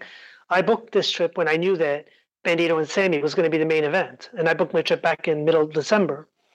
So, you know, at that point, he had accepted the booking. There was no, hey, uh, you're also booked for MLW. That came up much later. So good for Sammy for sticking with it. I think you mentioned on Twitter that this was a secret show he was never announced for, so he could have easily just said, Hey, I have to go work this MLW show because I agreed to the date ahead of time. But instead, he went with the truth. The truth being, listen, I agreed to this date before MLW and I'm sticking to it. End of story. Whoever whoever doubts that or wants to voice concerns, I mean, it's just flat out a lie. This is the truth. You can argue it all you want. You might have to look inside your own company to figure out where the miscommunication took place. But there's no fault on Sammy and there's no fault on Riot here. They went above eh, they went exactly how you're supposed to when you're booking wrestlers. End of story. So it's so the being Mexico, if people wanted to see those shows, the I think some of the EMW show is up on YouTube. I haven't looked at the Tijuana channels lately, and that the mm-hmm. Riot show will eventually show up on their Pivotshare, and then the other ones probably no. Well, the CML ones are obviously on YouTube already, and yes, uh, there are some handheld. There's a lot of handhelds, the Lucha Libre Real and the um, ones, but I don't think you need to go out of your way to find them. No, there's you don't need to go out to see the other ones that I mentioned. I mean, they were all like the one in Monterrey and then the the Sunday show, the the Toryumon show. Those are never available anyways. But there's nothing you need to see from those shows. I mean, hmm. everything's the usual. I think that I think that the one thing I can take away from this trip though is if I'm planning to do another week in Mexico City, that I would ensure I wouldn't book so early until I knew for sure that there were going to be a couple of like really standout shows that I can be at because I've experienced Mexico enough where I don't need to be sitting in Arena Naucalpan, for example, for the third time a week on a Thursday watching Impost- uh, not Impossible, Herodes Jr., Sangre Chicana Jr., and Ricky Marvin stink up the joint in a tom Atomicos match or an undercard women's match. Like, I can find better things to do with my time. That's not something I need to be there live to see. So I would definitely hold out for a bigger type show. Yeah, I, yeah, I think if you're if you haven't gone to Mexico at all, going to any of the shows is pretty good. At yes. we've gone to some we've gone to enough shows that we want to kind of pick like the best shows that would make it more worth our while. Right. Like I enjoyed myself far more from Friday to Sunday watching the TJ and Riot thing than I did all combined, those Mexico City shows that I was at. So yeah, I would definitely schedule trips around big shows rather than, hey, I just want to spend a week here in Mexico City and I'll catch any show that's available, especially now that, I mean, this is a whole other discussion, but the CML quality has kind of really dipped since when we started going back in like 2013. We're like, even back then, the Tuesday show was kind of good, but not great. And now it's like, I, I just skim it on the internet. Why would I want to sit through it live for two hours? It's so weird because if you go even farther back to that, when we were getting Contender Trace, it was the much better show to watch than the Friday shows at times it, that partly because Friday show was ad like crap, but the Tuesday shows had better, more interesting matches often, and it just completely switched. And not, the, not that the Friday show has gotten that much better, because it, it's gone down way hill. And it's funny because I saw the solution: Super Astro Junior versus Coyote, two young guys having a good match. If if they could put at least two of those on every Tuesday, that show would actually be redeemable. But instead, they don't, and what was the lightning match this week? Whatever it was, you know. Oh, no, this I don't, week was the exception because it was Audaz versus Tiger. But if they did, right, we, we get some Polvora versus Sagrado matches thrown in there. It's not not good for them, and it's not good for anyone watching it. Or like Flyer versus Okumura, where like Okumura goes over. What is the point of even booking this in the first place? Stuff like that. But the Friday when I was in TJ, they did a Universal tournament. Do we need to talk about that? Um, yeah, we'll get to that in a second. Are you? Do you have Twitter open while you're talking? Mm, I do not. Am I missing something? So we're gonna. We're this is going to timestamp when we're talking about this right now. But they announced that. Well, earlier they announced that Dragon Bane was out of the six way. Who do you think they put in the spot? Who do you think they flew in to put in the spot? So it's an American? No, it's a Mexican. I'll give you that. Who did they fly in to take? Why did they take Dragon Bane out? That's weird. Um, I, I think he just did not make the show. Dragon Bane. Who did they fly in? I'm guessing a CMLL guy. Am I right? Yes. So let's go with Flyer. Exactly right. Wow, how about that? that's the good thing. And then the other thing is that the women's match is going on, and it's now for the Crash Women's title because they vacated that title too. Of course. That you was know, the only title they had not vacated yet. You know, crash titles are very important. They're the, the continuity, the who has them, the beating the other person. Oh, Lady Flammer is the new champion. That's big news. Unbelievable. I think if we do an oral history of crash titles, it's champion vacate, champion vacate, champion vacate. Yes. Or champion vacate and then unvacate because someone made fun of them on Twitter. Maybe maybe that happened. Who can say? Um, yeah, we've got some other stuff to talk about besides the shows you went to. And if I can remember where I put my notes, I can tell you what those were. Um, the Universal tournament's going on. The Universal tournament was really weird because the Universal final is Niebla Roja versus Terrible. And I think no one in the world had that as the final. And it might be a good match. Man, if you made me, if I made you, if you made everybody on Twitter put together a list of like the 10 possible finals, nobody would have had Niebla Roja Terrible. No, I, I think both they're at best as guys who can make it to the final to lose to someone much more important. I think it's interesting that they're getting me. This seems like I don't know the hue, but it seems like this is going to be Niebla Roja eventually winning this because that Terrible doesn't really need to win this champion this twice unless he's got a big hair match coming up later this year. So it's interesting that they're so far behind Niebla Roja that they're trying to make him into a top guy or whatever the equivalent of a top guy is after winning a Universal tournament. I, I think he's been good. I think he's been much improved from where he was before he lost his mask, but it's still surprising that he would have been the guy that they would have run with. Yeah, I mean, uh, I could see Roja winning it, just like you said. And the reason, like, I never thought Ultimo Guerrero stood a chance because it was kind of leaked to me that he's got something else cooking. So I just presumed he has no chance, but he might set up who the winner is going to be. I never thought that it would be Niebla Roja. I thought Diamante Azul. I think we were all sure it was going to be Diamante Azul or Volador Jr., one of the two. They've never done Volador Jr. versus Terrible Arena Mexico, so that seemed logical, but they just picked Niebla Roja out of nowhere. I I just ended up watching Block A today. I watched Block B live yesterday when it was going on, and I can I mean I'll put over the tournament this year. I thought I thought Block B especially had some really ma- interesting matches. Like you would never have thought that Diamante Azul was going to be in the first round against Ultimo Guerrero. I thought some of the matches last night were actually good by CML tournament standards. And then when I watched last week, I thought that the Dragon Lee basically carried the tournament on his own, and the Dragon Lee Terrible match was the best out of all the tournament matches combined. I think if I, in the perfect world, I would have rather if they were going to put do a weird final, I would have see, rather seen the Dragon Lee Terrible match be the actual final. But I think in the situation where CML is not sure what Dragon Lee's future is with them, I think it makes more sense to put a guy like Niebla Roja and see how he does.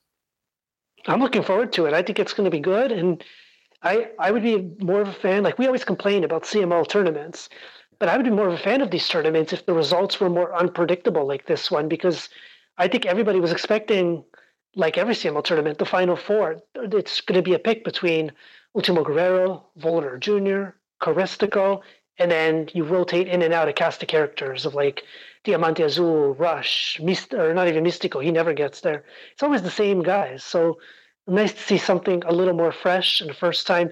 I'd be far more inclined to watch CML tournaments if you knew that anybody had a chance to win instead of as soon as you look at the brackets, you know who's going to end up at the end. Yeah, uh, and it it's still they did in a way where it just didn't feel like a random person was picked. That they Niebla Roja looked impressive enough and beat the right people on the way that felt mm-hmm. like it was a meaningful win for him. But they're, I mean, between this and giving him a feud with Luciferno, they've been doing some some unusual things with him lately. It seems like uh, he's stepped up to it. I, I, the Luciferno singles match wasn't as good as I hoped, but it wasn't on Niebla Roja. It was just that. How dare you? That Luciferno probably would have been a lot better if they gave him this push about 10 years earlier. it, was, it was always something different and just the willingness to experiment is a good sign for someone promotion that outside of bringing in the indie guys have played they've gone with the same guys for so long that's really taking the shine off those guys so if they're going to give new guys real chances and as long as this is going to be like where Valiente won the Universal Tournament and then it was never mentioned again and it was in the same position as always. Um, if Niebla Roja, if this is the beginning of things for Niebla Roja, for 2019, that'd be probably a, a good deal overall. Yeah, we bury CML a lot, but and I don't want to jinx it or anything, but we have seen a little bit of experimentation starting at the end of the year into this year, like how they gave the title to La Metalica, which wasn't Marcela or Dalys, so it's something new. And getting Luciferno the title shot, like you mentioned, it's been, you know, something different. Or like when they went, they had Templario go to the finals against Sanson. You know, just slowly but surely, just a couple more names being tossed into the mix. And CML is always more fun when it's like that, and you don't have to sit through another singles match with Stuka versus Ultimo Guerrero. Yeah. So, um, that's the highlight of CMLL. The low light is that there's not that much else going on in the other shows. I think the Atlantis Junior Villano, the Atlantis Villano stuff has been sufficient. It's been better. It's like the equivalent of the AAA Blue Demon Wagner feud, except it's more interesting at this point. I'm not sure. I think the Suns are probably better than the. I think I'm more interested in them than the Wagner Son, but they're still not really where they need to be in the ring for what the push is. But I get, I think they wanted to do it before the the newness wore it off. I'm not sure if the fans really care about it as much as they're pushing it at this point, but I think they are going to place with it. I mean, we'll see. He, uh, Homenaje dos Leyendas is should be basically a month away, maybe six weeks at most. We were talking about this before we went on the air.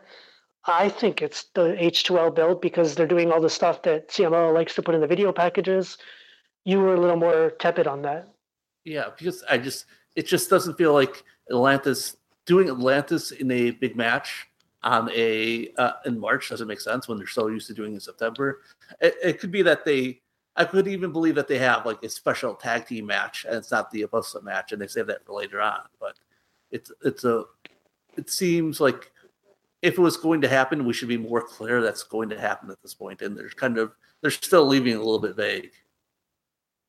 And like you said, there's been literally nothing else built. Not one single other thing. The only thing you mentioned this off the air would be like if this Niebla Roja Terrible thing means they're doing a hair match out of it. Right. And but I don't know. I don't see. I don't see it. Maybe there'd have to be something pretty big to happen next week to set that up. So uh, I think we, if we don't know, if we don't have a pretty strong idea of who's going to be in that match next week, then something who's going to be headlining the the March by the end of next week's show, then something's really gone off the rails. For sure. I mean, they built out Microman versus Chamuel at Arena Coliseo tonight. No, that's that's an Arena Coliseum almost feud. By the way, how do you like that? CMLL is now doing video promos after matches in the aisle at Arena Coliseo, but they cannot put any of the matches up. It's incredible. It's just the policy that they do promos at every show.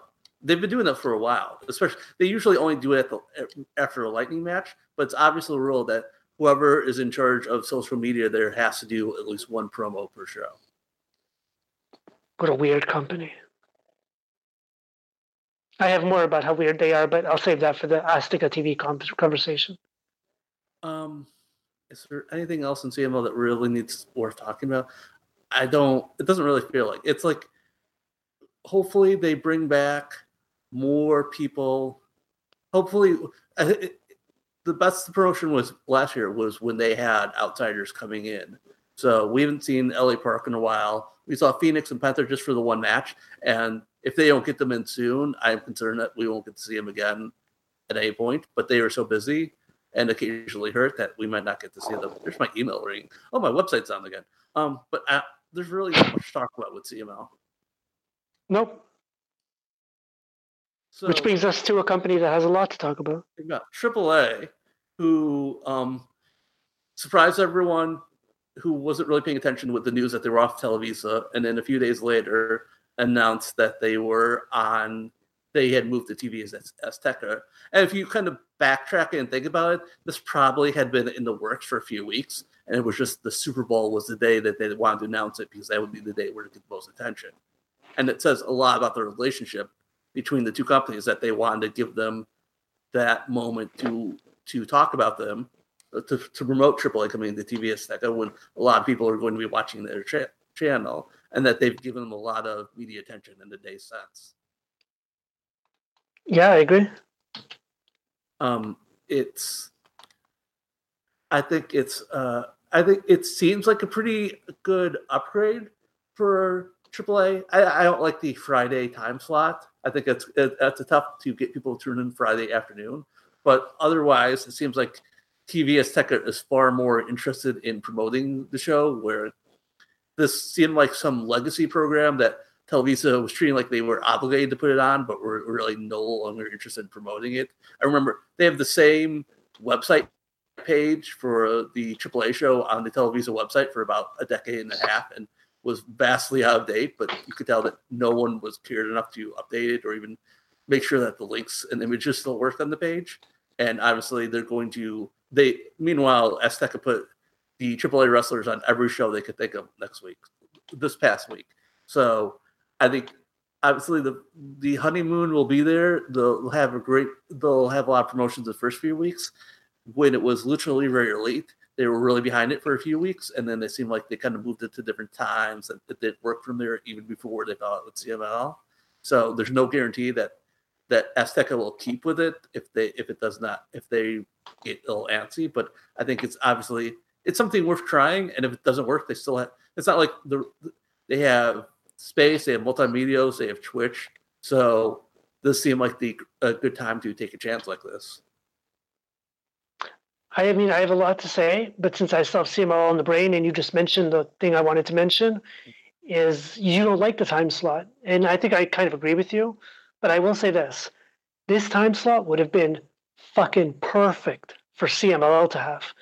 If you have your guys on national TV, people end up coming across the show on a Friday, like at five o'clock, and then they're like, "Hey, this looks kind of cool." They realize, "Oh, I can just go to Arena Mexico and see another show tonight."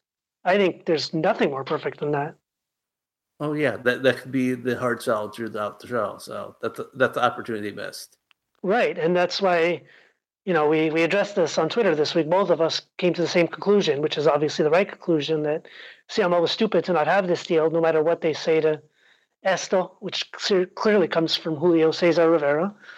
And it's just so dumb because there's nothing more perfect. Like this should have been CMLL's slot, end of story. And now AAA has it, and we'll see what they do with it. I'm fascinated to see if this means because yesterday on the taping we saw more back, we saw a couple of backstage segments. I wonder if that's going to be the return of that because they're going to have two full hours. And their last tv shows have been what one hour and 30 minutes?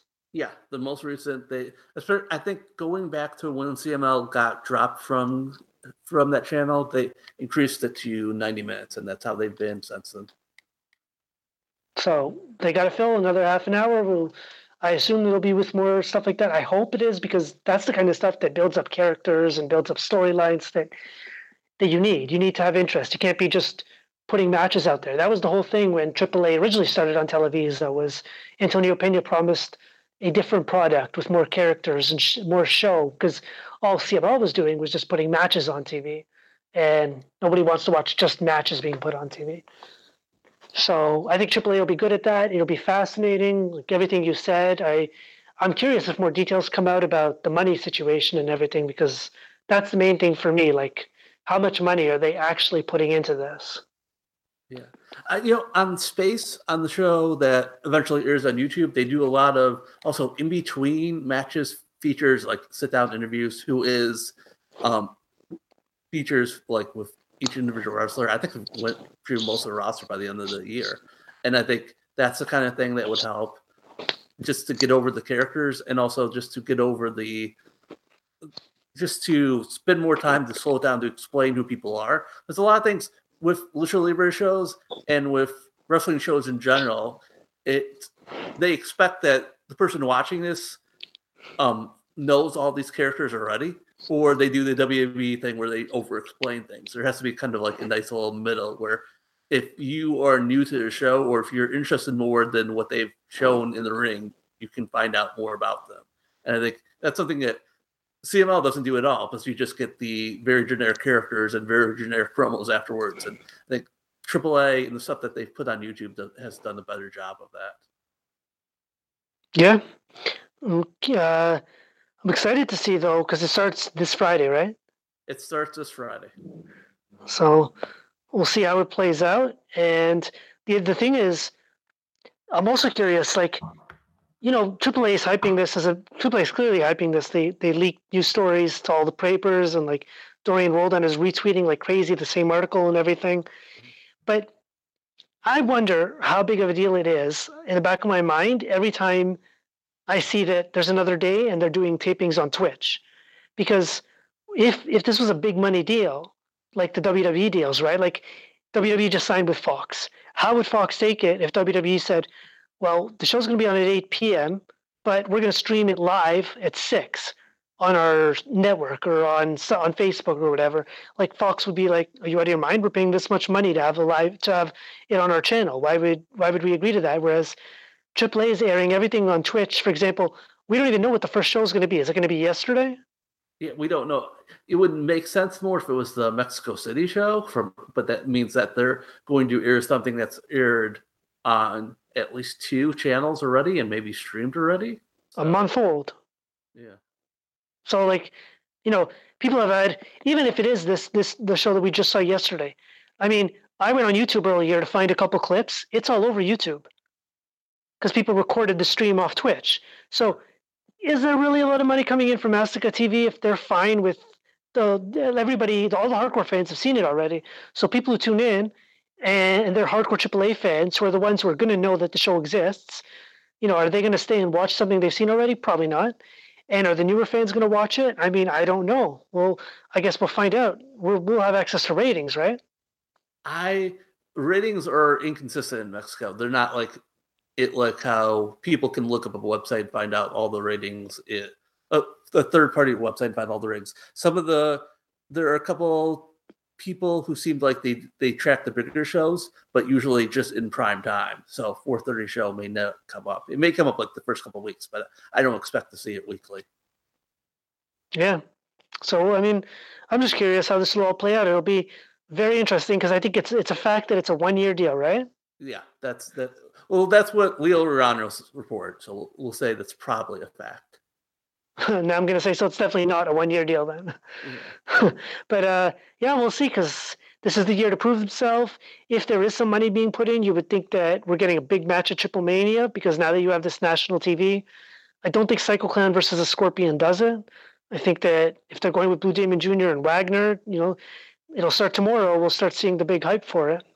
You know, I, I think it's interesting because if you go back, it's clearly the deal with Wagner and Psycho Clown being following the McGregor Mayweather fight. Because I saw an interview with um, Dorian who even mentioned this. That was the one that really got AAA got AAA so many viewers and proved that they could be in the big con in a big slot.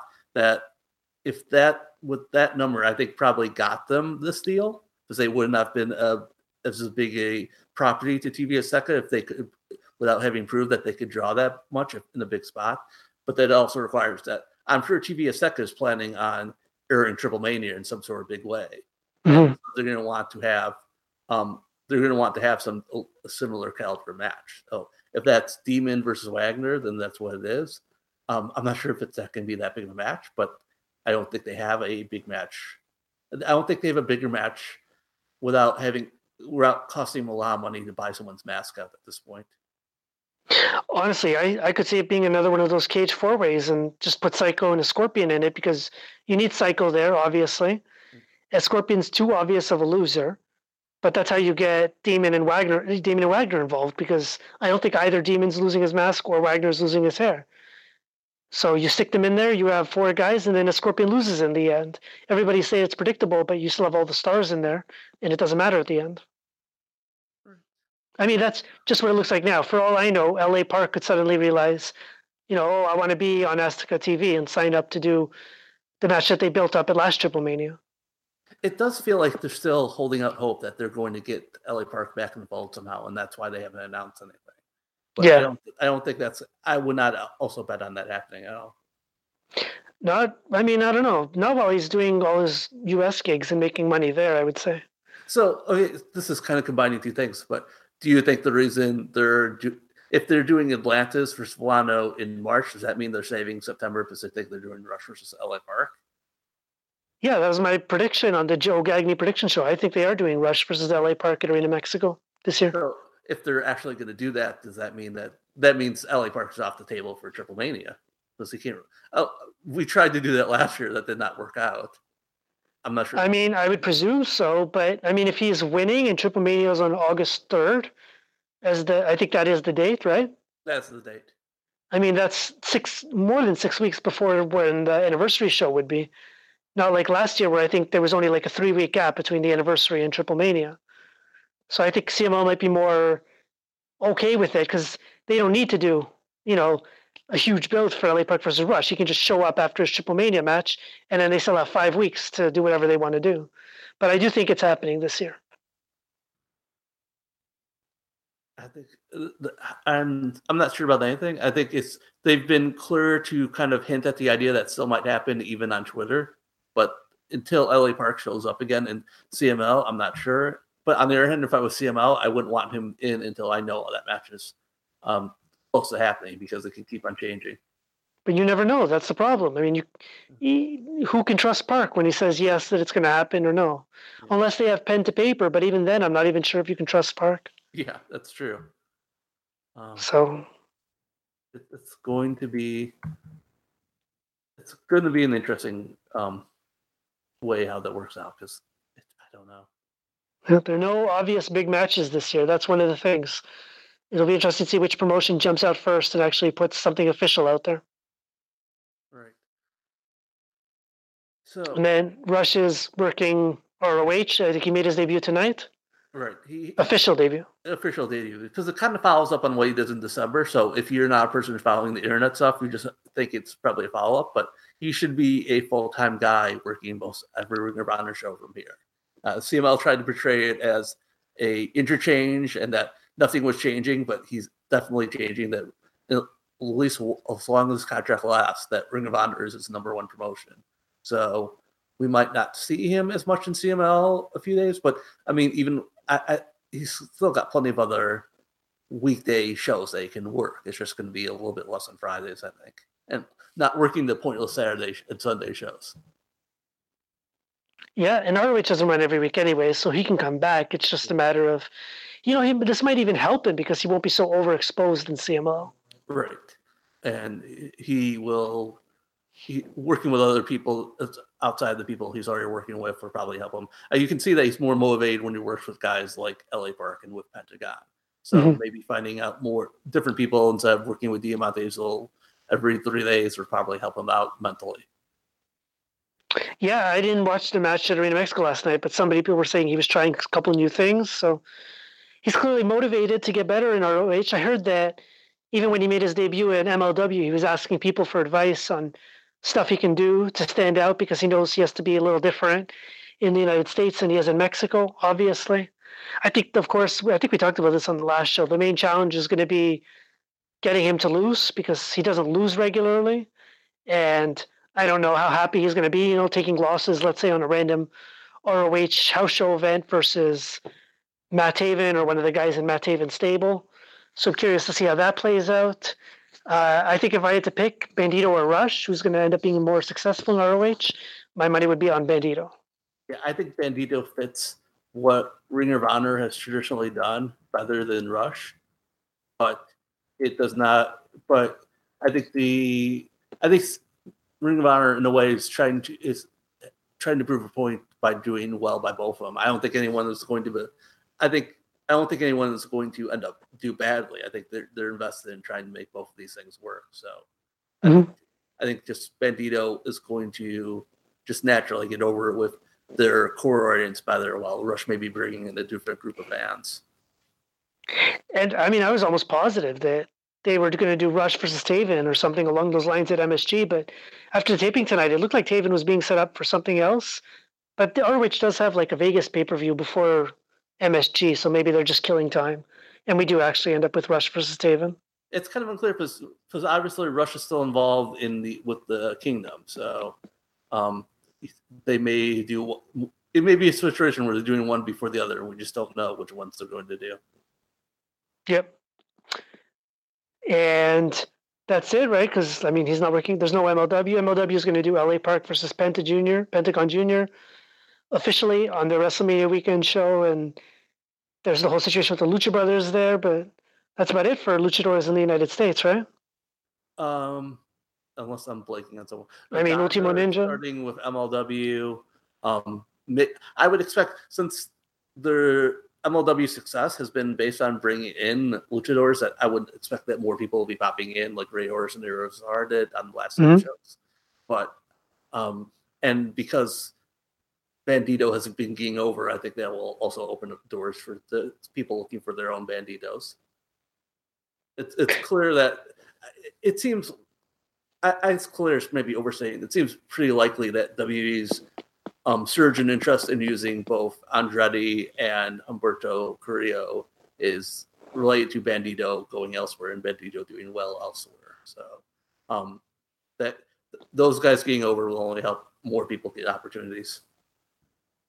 Yep, and like I said, I, I don't call it an actual push for Andrade until he beats someone other than Rey. Do you think they end up doing Mask versus Hair at WrestleMania? I don't think they're that interested in doing that kind of stipulation. I don't think that's a big deal for them, so I don't think they'll do that. But haven't they been trying to do for like fucking six or seven years already the thing where everybody wears a Rey mask at WrestleMania?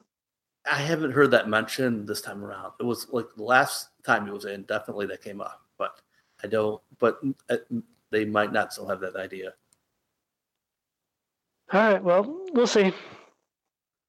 So the other thing we have to talk about that's on the list is Fantasma, who, um, in between challenging Fenix for a match that does not seem like happening, unless they're doing a really long build for Triple Mania.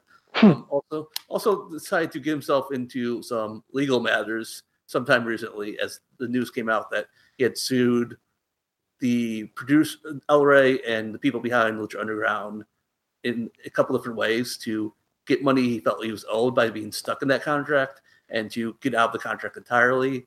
Something that other people, uh, Joey Ryan, Ivelisse, Thunder Rosa have also signed. It sounds like it, it neither of us are legal experts. We have no idea. So maybe you have a better idea, but I have no idea if it's actually going to go anywhere. But it sounds like something that was probably overdue considering how bad one side of those contracts were and how long it seems to be taking for not even just for seasons to get started, but the decisions to see if the season's going to happen. Um, these, it was a ridiculously long time between season three and season four, and if there's a season five, it's already been a ridiculous time before just finding out if it's even going to take place. So I think even people who are high on Lucha Underground are kind of rooting for Fantasma's lawsuit, either itself to work or to prompt Lucha Underground to do something, anything at all at this point. Yeah, I think the biggest surprise, you said it on Twitter yourself, is that it was a Mexican guy who initiated it. Yeah. I think uh, this is long, long overdue. It, it seemed like, especially there were, there were, it was never totally public, but there were obviously issues between with AAA warning the wrestlers to stay with AAA or the Lucha Underground situation be in trouble. But it does not seem like it works the other way, where it's it. There was no way you could have told tell you could have tell that um, Fantasma was in any trouble this week with AAA because he was used just like he normally has been on the taping. And we don't know. We know that the lawsuit became public this past week, but if the we don't know when Fantasma filed that. AAA could have known about this for a while. And there's been no sign that Fantasma has been downplayed anyway on those TV tapings. They haven't had much for him to do, but that doesn't. That's just like the general not having much for him to do. He's not like losing to Nino Hamburguesa in the opener or anything, or fighting a woman in the singles match or anything like that. Drago taking the title from him was a little bit of a surprise. That was a little bit of a surprise, but the way they they've obviously positioned where it's like they're taking the title off the title they don't care about off of him to set up for him because they want him to focus on the mega championship. And like, I, I, uh, there's no certainties, but obviously seems like the plan is that when Fenix, they're trying, they like to move the title from Fenix to Fantasma before Fenix leaves town. Yep. So, I mean, my thoughts on this are I hope he succeeds because I'm a big fan of wrestlers never being held hostage uh, no matter what the company. I've complained about it in WWE a million times, so it would be unfair if I didn't complain about the same with Lucha Underground.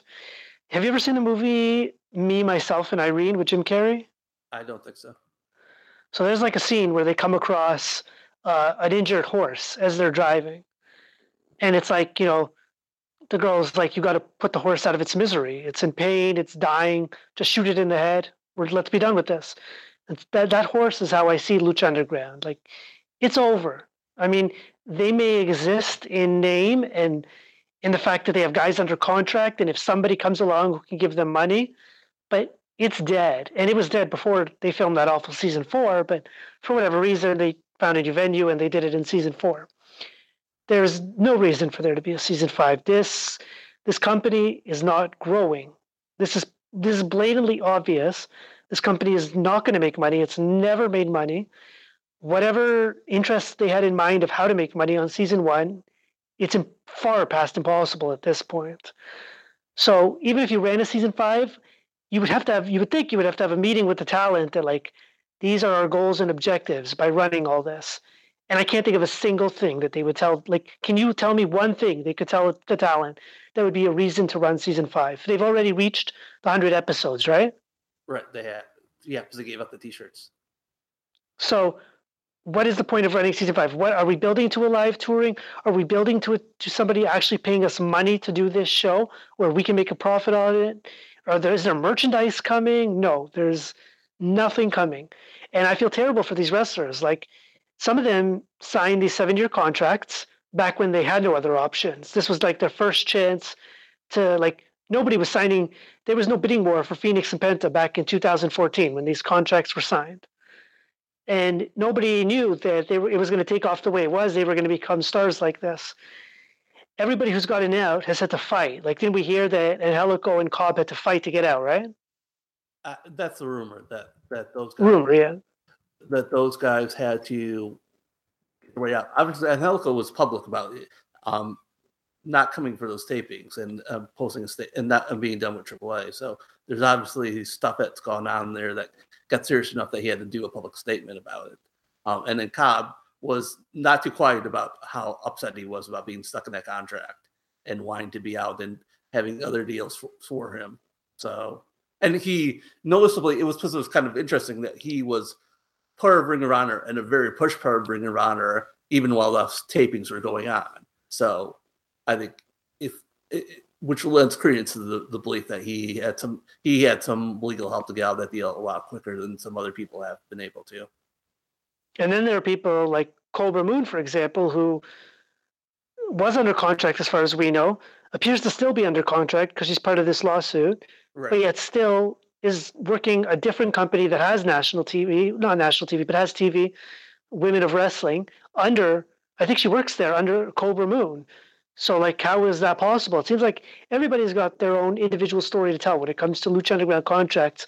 But the people who mostly seem to be screwed are the ones who are tied into AAA in some way, which is fascinating because I didn't see AAA or Dorian named in the whole lawsuit, right? No, uh, what we believe is that the Baba G production company that's that's named in there is like the official ownership. So it might be that AAA and MGM and whoever else invests in the company own parts of that company. Um, MGM is definitely listed as one of the people on the board of the directors, um, but we don't. But Dorian himself did not get mentioned. The only time Dorian did get mentioned this week which is kind of related, is when Dorian got mentioned as a thank you for um, helping out AEW and AEW mentioning that they are going to do an agreement with AAA. So it's a weird solution. It, as best as anyone can figure, um, Dorian had to give permission to allow Penta and Fenix to work on AEW, which seems like a weird situation because they're not using their AAA names very, very noticeably, but they're still having to get approval to work these dates, which is one of the issues with these Lucha Underground contracts. And one of the things that's obvious too is that they're not included, as far as we know, in the civil in the yeah the second part. What do you call it? The class action lawsuit. Yeah, because they would they would make sense for both parts. That They would make sense for wanting to get the release, and they obviously have had offers from WWE, AEW, Impact, and other people who have signed them long term deals. They get work every place, but if they were able to sign one place exclusively, they probably get a lot better deal. And so they have the same argument that Fantasma has, but they noticeably at this point at least have not signed on to, for the same things that Fantasma wants. Yeah, and you know that the whole letting them work AEW could be like a, a uh, not a sign. Uh, you know, like hey, here's uh, I'm giving you something, you give me something by not joining the civil action by the class action lawsuit. Yeah, could be a little give and take, and I mean, it's just I don't know the the ending to this. It just seems like this has to be the end. This Lucha Underground, like you you mentioned on Twitter, right? That uh, Lucha Underground's not going to shut itself down, But bad publicity and the threat of a lawsuit that could be the nail in the coffin. Yeah, it, the situation with with season four is that even the production company. I mean, the reason they'd want to make season five is that MGM would make money off of it, and maybe the owners would make a little bit of money off of it. But even in season four, if you listen to the the, the interviews afterwards, it sounds like they had to cut it so to the bone that wasn't like anyone was really making money off it once it was out there. So I it's like unless they have a fairy godmother who comes down with a whole bunch of money who wants to give them for no particular reason, I, I don't understand why it would happen. If and if that person existed, why didn't they exist between season three and season four when they were looking for money just as much? I, I I don't know what they're going to find, what they haven't found before, unless there's just unless there's just someone comes out of the woodwork that just like has a streaming network who really needs some content out of nowhere and they decide that they want to throw money at Lucha Underground. That's a kind of like the long shot that they're looking for. And I'm not sure why at this point the uh, streaming company would do that with Lucha Underground rather than rather than just choose their own just create their own lucha or own wrestling thing from the scratch and start from there. It's it's it's confounding how this is actually a thing that people are talking about more than just like just double checking for a week. Oh, no one wants to give us money. Okay, we can move on. It really should not be something that should linger forever. But it's February, and I still don't expect. I think it's going to linger for a couple more months before we get any answers. Yeah, and I feel for the guys. Like I said, I mean, this is the.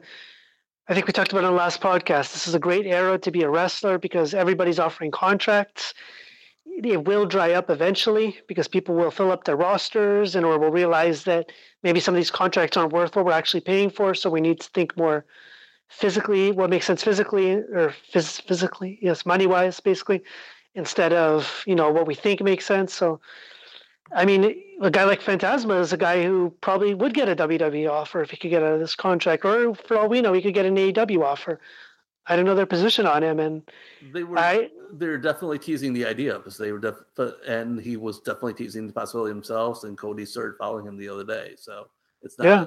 it's not impossible. So we'll see how it all we'll see how it all plays out. I hope that we're not doing a podcast a year from now, and this is all still in limbo because I would love to put Lucha Underground to bed. I I wish we would have put it to bed before that awful season four, but I mean, look, their their big star is a guy who just won an MMA match, right? Who's to say he even wants to come back? And he was hinting that he's not under contract, which is kind of amazing about how they built the whole season around him. If they would let him out after one year, so there's all sorts of someone after this is done. There's a lot. It used to be after it's done. I wanted all the storylines that didn't make sense or that didn't finish off where they were going. I wanted the explanation. Now the explanation is I want to know what was the deal with all the different contracts because that's the bigger mystery of the show at this point. It's not who's going to be the seventh god or uh, how are the guys going to come back to rally to win in the end of the season five, which is obviously the plan. It's like, like make sense of what you guys were doing with all these deals and why did why did we never get the touring and everything else? Who was responsible and what happened there? Just it's more interesting than actually seeing another match like this. I wonder who would actually be the person, first of all, who would go on record saying that stuff to you? And second of all, would you actually believe it? Well, I believe it. I don't know, but I, am pretty sure no one's gonna go on record. But behind the scenes, maybe they would. They might might tell someone who might tell me. Uh, even then, I'm not holding out too much hope. And you want to know one more weird thing about Lucha Underground? Someone mentioned this to me on Twitter, and I didn't believe it until I saw it today is that Lucha Underground's back on the El Rey network next week. They are they are airing the from the first episode starting Wednesday. Do you know what time during it on Wednesday? Uh, 8 p.m. 4 a.m. 4 a.m. Yeah. So they're airing. It looks like they're going to air an episode every day starting at 4 a.m. This has to be some sort of legal contract thing where they have to keep showing episodes every so often to keep the rights, or something like that. because That's just the, the only reason you do it at 4 a.m. is because you legally have to do something. So filler, filler, just filler programming. It, it's just like we have to, if we don't use it, we lose it situation. Yeah. So I'm sure there's a piece of the puzzle, but I don't, I can't, I don't have enough pieces to figure out what the whole thing, the puzzle is supposed to look like. Just add it to the list of weird things that Lucha Underground does that nobody can ever explain, and doesn't seem to help them in any way. No, What a mess. it's it's all very strange. What a mess. hopefully it will be resolved by next time we talk about this on podcast. But I don't think unless we wait a long time to do another podcast, I don't think that'll happen. Which hopefully we won't be, because Will, uh, do you want to tell them or should I? Um, yeah. So when we were talking, I was finally booking my flights for WrestleMania weekend because I'm not going out for that. And uh, that was the night where PWG tickets were on sale. I thought, oh well, you know, I'm pretty sure because it's Bandito versus Jeff Cobb. I don't know about anyone else, I, I, but I think you're on the same board here. That I think that's Bandito's going to win the titles that night. So I kind of was like interested in it, but I thought, eh, I don't know. Do I really want to go? And then the tickets just kept sitting there and sitting there. And the good thing about tickets being more available nowadays, because they're still there, I see them now, is that if you have a impulse to buy them, you can actually buy them instead of them being gone in 30 seconds. So I kind of put, bought a ticket to, to see PWG and then kind of figure out how I was going to get PWG later. Um, and then you reminded me that the Crasher's running that weekend too. So we're going to try to hit up both shows that weekend. Yes, sir. We are going to go. PWG, watch Bandito win the title. Fingers crossed. Not a spoiler. I don't know anything, but that's my main reason for going. We're going to see Laredo Kid versus Puma. We're going to maybe, I hope, see Fenix and Penta versus LAX versus the Rascals.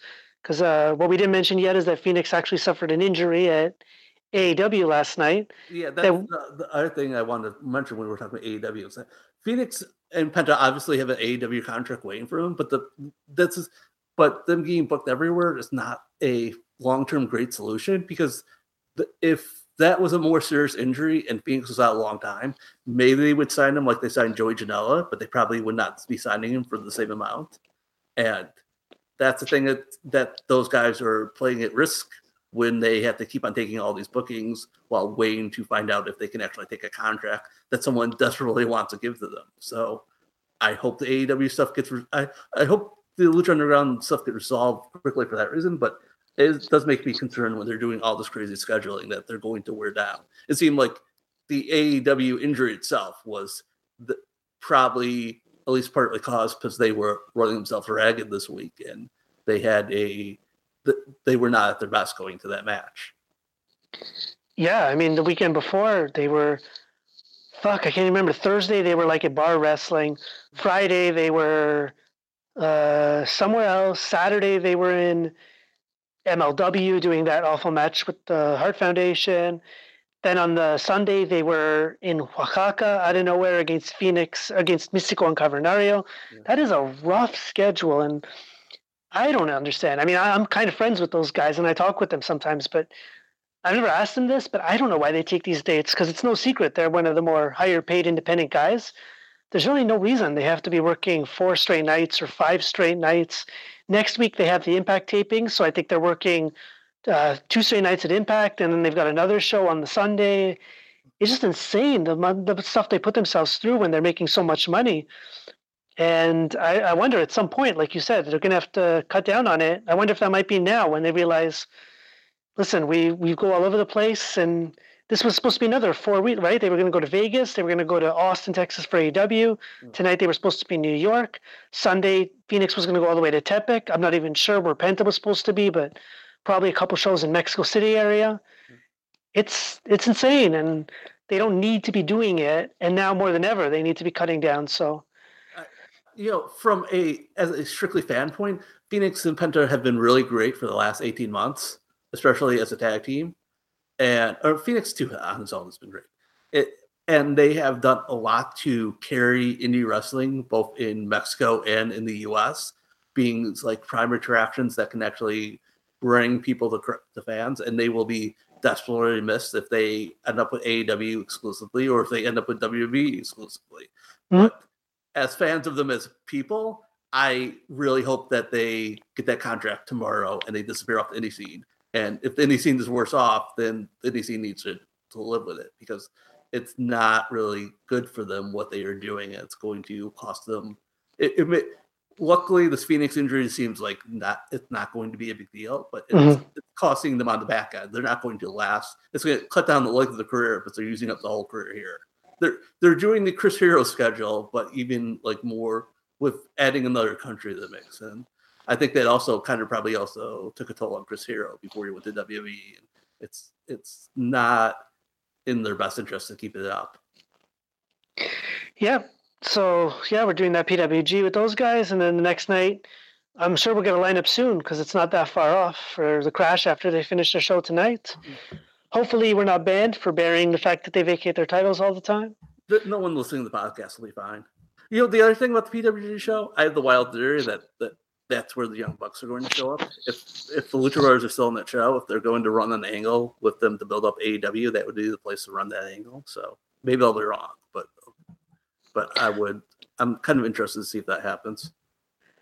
Maybe they're appearing everywhere, and I guess that's the other big show coming up would be the Double or Nothing in May, and we know for sure that they're doing Lucha Brothers versus Young Bucks. Sammy Guevara will be defending the A- AAA Cruiserweight title, as far as I know and they never said anything about specific AAA talent. So I'm going under the assumption that the whole AAA agreement is just going to be involving those guys. It, it may be uh, well on the podcast that Tony Khan did with Dave Meltzer. It sounded like they were going to bring in other luchadors, but no names were mentioned, and I could not 100 percent tell if he was being secretive of it or he had not watched any AAA and did not know any names. Um, Dave was heartbroken that Dragon Lee and Cavernario weren't going to be on the show somehow, and they make the show. So we'll welcome everyone. It's like when you have an open policy thing, that's nice, but the people you work with may not have that same open policy, and you kind of have to deal with that politics. But uh, Vikingo probably is the reason is the reason this is happening because Vikingo is a guy who somehow has broken out the Lucha Libre bubble to a bigger audience, and I would expect that he'll be on that show if he's legally allowed to be in Mexico or illegally clear to be in the U.S., but um, they were very non-specific about who's going to be there. Yeah, basically what I'm saying is nobody should be holding their breath for Psycho Clown showing up to challenge Cody Rhodes or something like that. No, it, the way they were presented, they're going to be the undercard attraction. They're going to be, I think, the the optimum that you can hope in them is that they will be the Michinoku Pro match on the barely legal pay per view, where they're all self-contained and maybe they steal the show but they are not going to be at least anytime soon. They're not going to be involved with the bigger stuff. Dude, I don't think there's any way that they bring in six AAA guys to like to do a six man tag. I just, I don't see it. Maybe I'm being uh, too skeptical. I, I know it's a lot of money, but they're flying in the Bucks and the Elite to go random places all the time at this point. So I don't think money's the option. I think it's interest. I think it's more AAA being able to sell them on the idea of doing a six a six man match. But they have the Michinoku match already with SCU versus CIMA and his two friends who aren't named yet. Yeah, but that's but that's going to be but that's two different styles against each other. They don't have one. They don't have a, a promotion bringing their own entire match. Well, we'll see how it works out. But I am sh- I'm going to go on record on this podcast and assure people Sammy Guevara will still have that AAA Cruiserweight title come double or nothing because I think AAA wants nothing more than to possibly have him lose the title and like their cruiserweight title get recognition as being changed on that type of show. I can see why AAA would. I can see AAA wanting to do that. I think that will do nothing for AAA because it will be just a random title that no one will have any investment in watching it. But that doesn't seem like something that AAA would do with their titles. Because like if they were mad that Sammy didn't show up for a show or they wanted the title off him, they could have taken it when I was there in TJ. Yeah. They could have just stripped the title off him and announced it yesterday. You know, there's so many options. Clearly, they have it on him for a reason, and uh, he was he brought the title there for a they reason. have a title for now for a reason. Before right. they did have a reason. That's true. Hmm. But clearly, I mean, he was told to have the title at the press conference, so yeah, it plays into the equation. Yeah. And I leave you with one question that you can answer as I stare at my computer screen. Why is Lucha Libre Independiente on YouTube uploading matches from 2017 and early 2018 today? Sometimes you just find things randomly on your on your old hard drives and you put them up. I Unbelievable. I mean, if you told me that was Mas Lucha doing that, I would totally believe it because they have some random stuff that goes up sometimes too. So, and no one knows the schedule or which matches are going up in fall. Um, so you you haven't gone around to watching the Mas Lucha show, Fuerza Guerrera show yet? I don't think there will ever be a time where I get around. Now, there's some good shows next week, though. The Mexican Wrestling Show should be interesting. I feel like there's another show I'm forgetting about. Well, there's AAA tomorrow, which, as we look through the lineup, appears to have some inconsistencies. Yeah, there, there's approximately zero chance we'll find out what the matches are for the whole show before the show happens.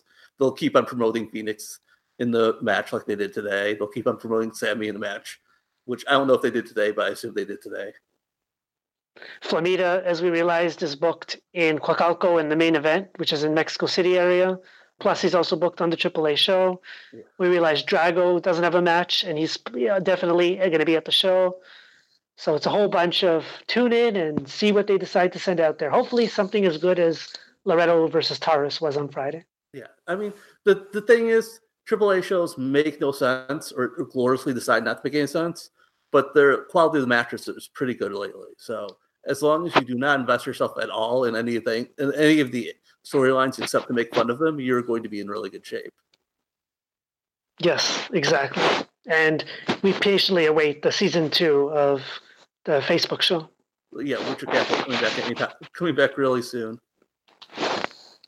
So we've talked here for about an hour and a half, and I swear there's something else I wanted to bring up. I forgot. I'm looking at the TV Azteca, the Azteca USA lineup right now. I do not see that show listed. Um, so I don't know if we're going to get in the US or right away.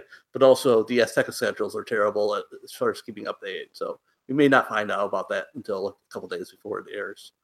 Um, but also, the other thing is, I think people are are interested in seeing it because it's a Lucha Libre show. But if you already watch Twitch or YouTube, you're probably already seeing that show. You're seeing all the matches, so there's really no there's no point if you already have a decent enough internet connection to listen to this. But people are very curious about these things sometimes. Um, it would, be nice, it would be nice for AAA to have some sort of U.S. penetration, but I think mm-hmm. it'd be like when CMLL was on that channel, where clearly there was uh, couple hundred thousand people watching that show, but you would see it not mentioned nowhere online as existing at all. I, I kind of want it to be uh, the, the, usual way that Lucha Libre is presented in the U.S. I want the show to be two hours, but for whatever reason, the U.S. version only airs an hour of it. Yeah, or there's an hour of it, and only airs about 35 minutes of it with 25 minutes of commercials. Exactly, just something so crazy, but at least it gives AAA the right to say they have TV in the U.S. Um, I don't think we have anything else. I, I remember AAA telling us that we're doing English language this year, and then they've kind of they haven't come close to doing it, and then they even dropped the idea of explaining what the matches were going on before the matches, and now it's just rent back to random lines and commentary. Um, they're not roasting. You know, the later news. They're not running New York for WrestleMania weekend, which is all for the best. We haven't heard about the Madison Square Garden show in a couple weeks, which is always good because the, the, less we hear about it, the better off AAA is. Um, not yet. We don't know for sure that they're not running WrestleMania weekend. There's still time. There's still time. Yeah, they may show up the day of the, the day of the event and announce it like three hours beforehand that they're running at some place that no one's ever heard of and charge fifty dollars for tickets. Who knows? But I mean, like it's it's tough to figure out AAA from day to day. I mean, they had the six sided ring last night, and no, I have they haven't done that all year, and there's no explanation why there's suddenly a six sided ring. It just you go along with the flow with AAA. If there's suddenly four Technicos on the main event against two Rudos, you just go with that. So just all the sense it needs to make. We've recorded too long, so I'm not going to argue with you, even though I have different opinions on the main event. But yes, you are right that nothing makes sense when it comes to AAA. We just wait for Rey de Reyes to be announced and see Vikingo beat Killer Kross to win the trophy, right? Do you think they'll actually do a tournament or anything this year, or will they just do a battle royal? No, they'll do a tournament, hundred percent. I know it. Uh, it's just a matter of which random people they're going to pick to be in the tournament, but I'm sure they'll do a tournament. I think it's going to be like a Cybernetico kind of battle royal or Royal Rumble kind of thing, We're just going to be one match. It's not going to be like the four groups of four this year. All right, well, we'll see. But I mean, they did announce the only match announced that we never even brought up was Fenix and Penta versus the Scorpion and Texano for the tag titles, which I think we can both agree that they want the Lucha Brothers to win, right? I think so. I think I think clearly the idea is everyone puts their tag team titles on the Lucha Brothers before they go to this double or nothing show. I think I don't think it's really in um, AAA's best interest to do that match. Because again, we're giving another title to the Lucha Brothers, who are great but who are never in AAA are never going to defend those titles. So just going to disappear for a while, and it, AAA doesn't really seem to benefit when those titles go elsewhere. So I don't understand why they would do it. I I I, I think I would just have Fenix actually defend his title instead, but and have Penta being Rey de Reyes, but uh, that's not how they're going with it. Fenix nor Sammy have defended their title, have they? Fenix defended in a broken down strip mall in front of me, but not on AAA TV.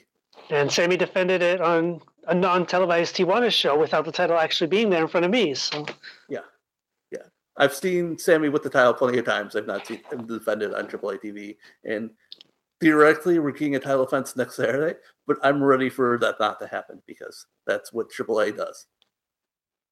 So basically, the only thing we're putting over in AAA is Hijo del Vikingo Pretty these much. days. Even yeah. though like Myzteziz, like just about as good, but he doesn't get the gifs. So he, so no one knows he exists. So it's poor it's it's it's poor him being overshadowed by his team partner. But he doesn't even get get flown for these two weekend shows where they could have used an extra body. Poor guy.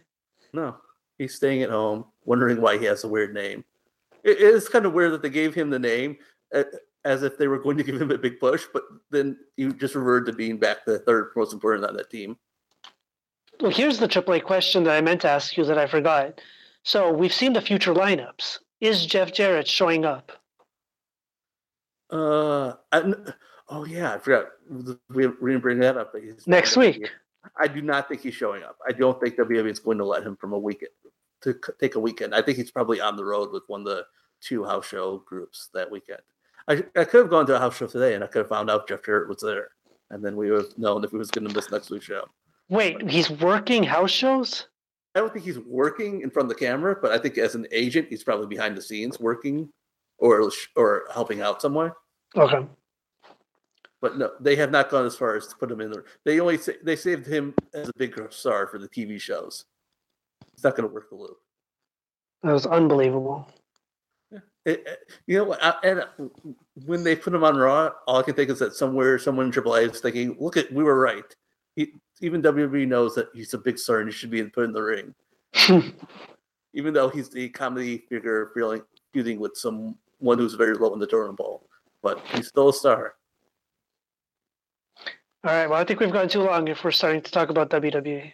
And Jeff Jarrett, yeah.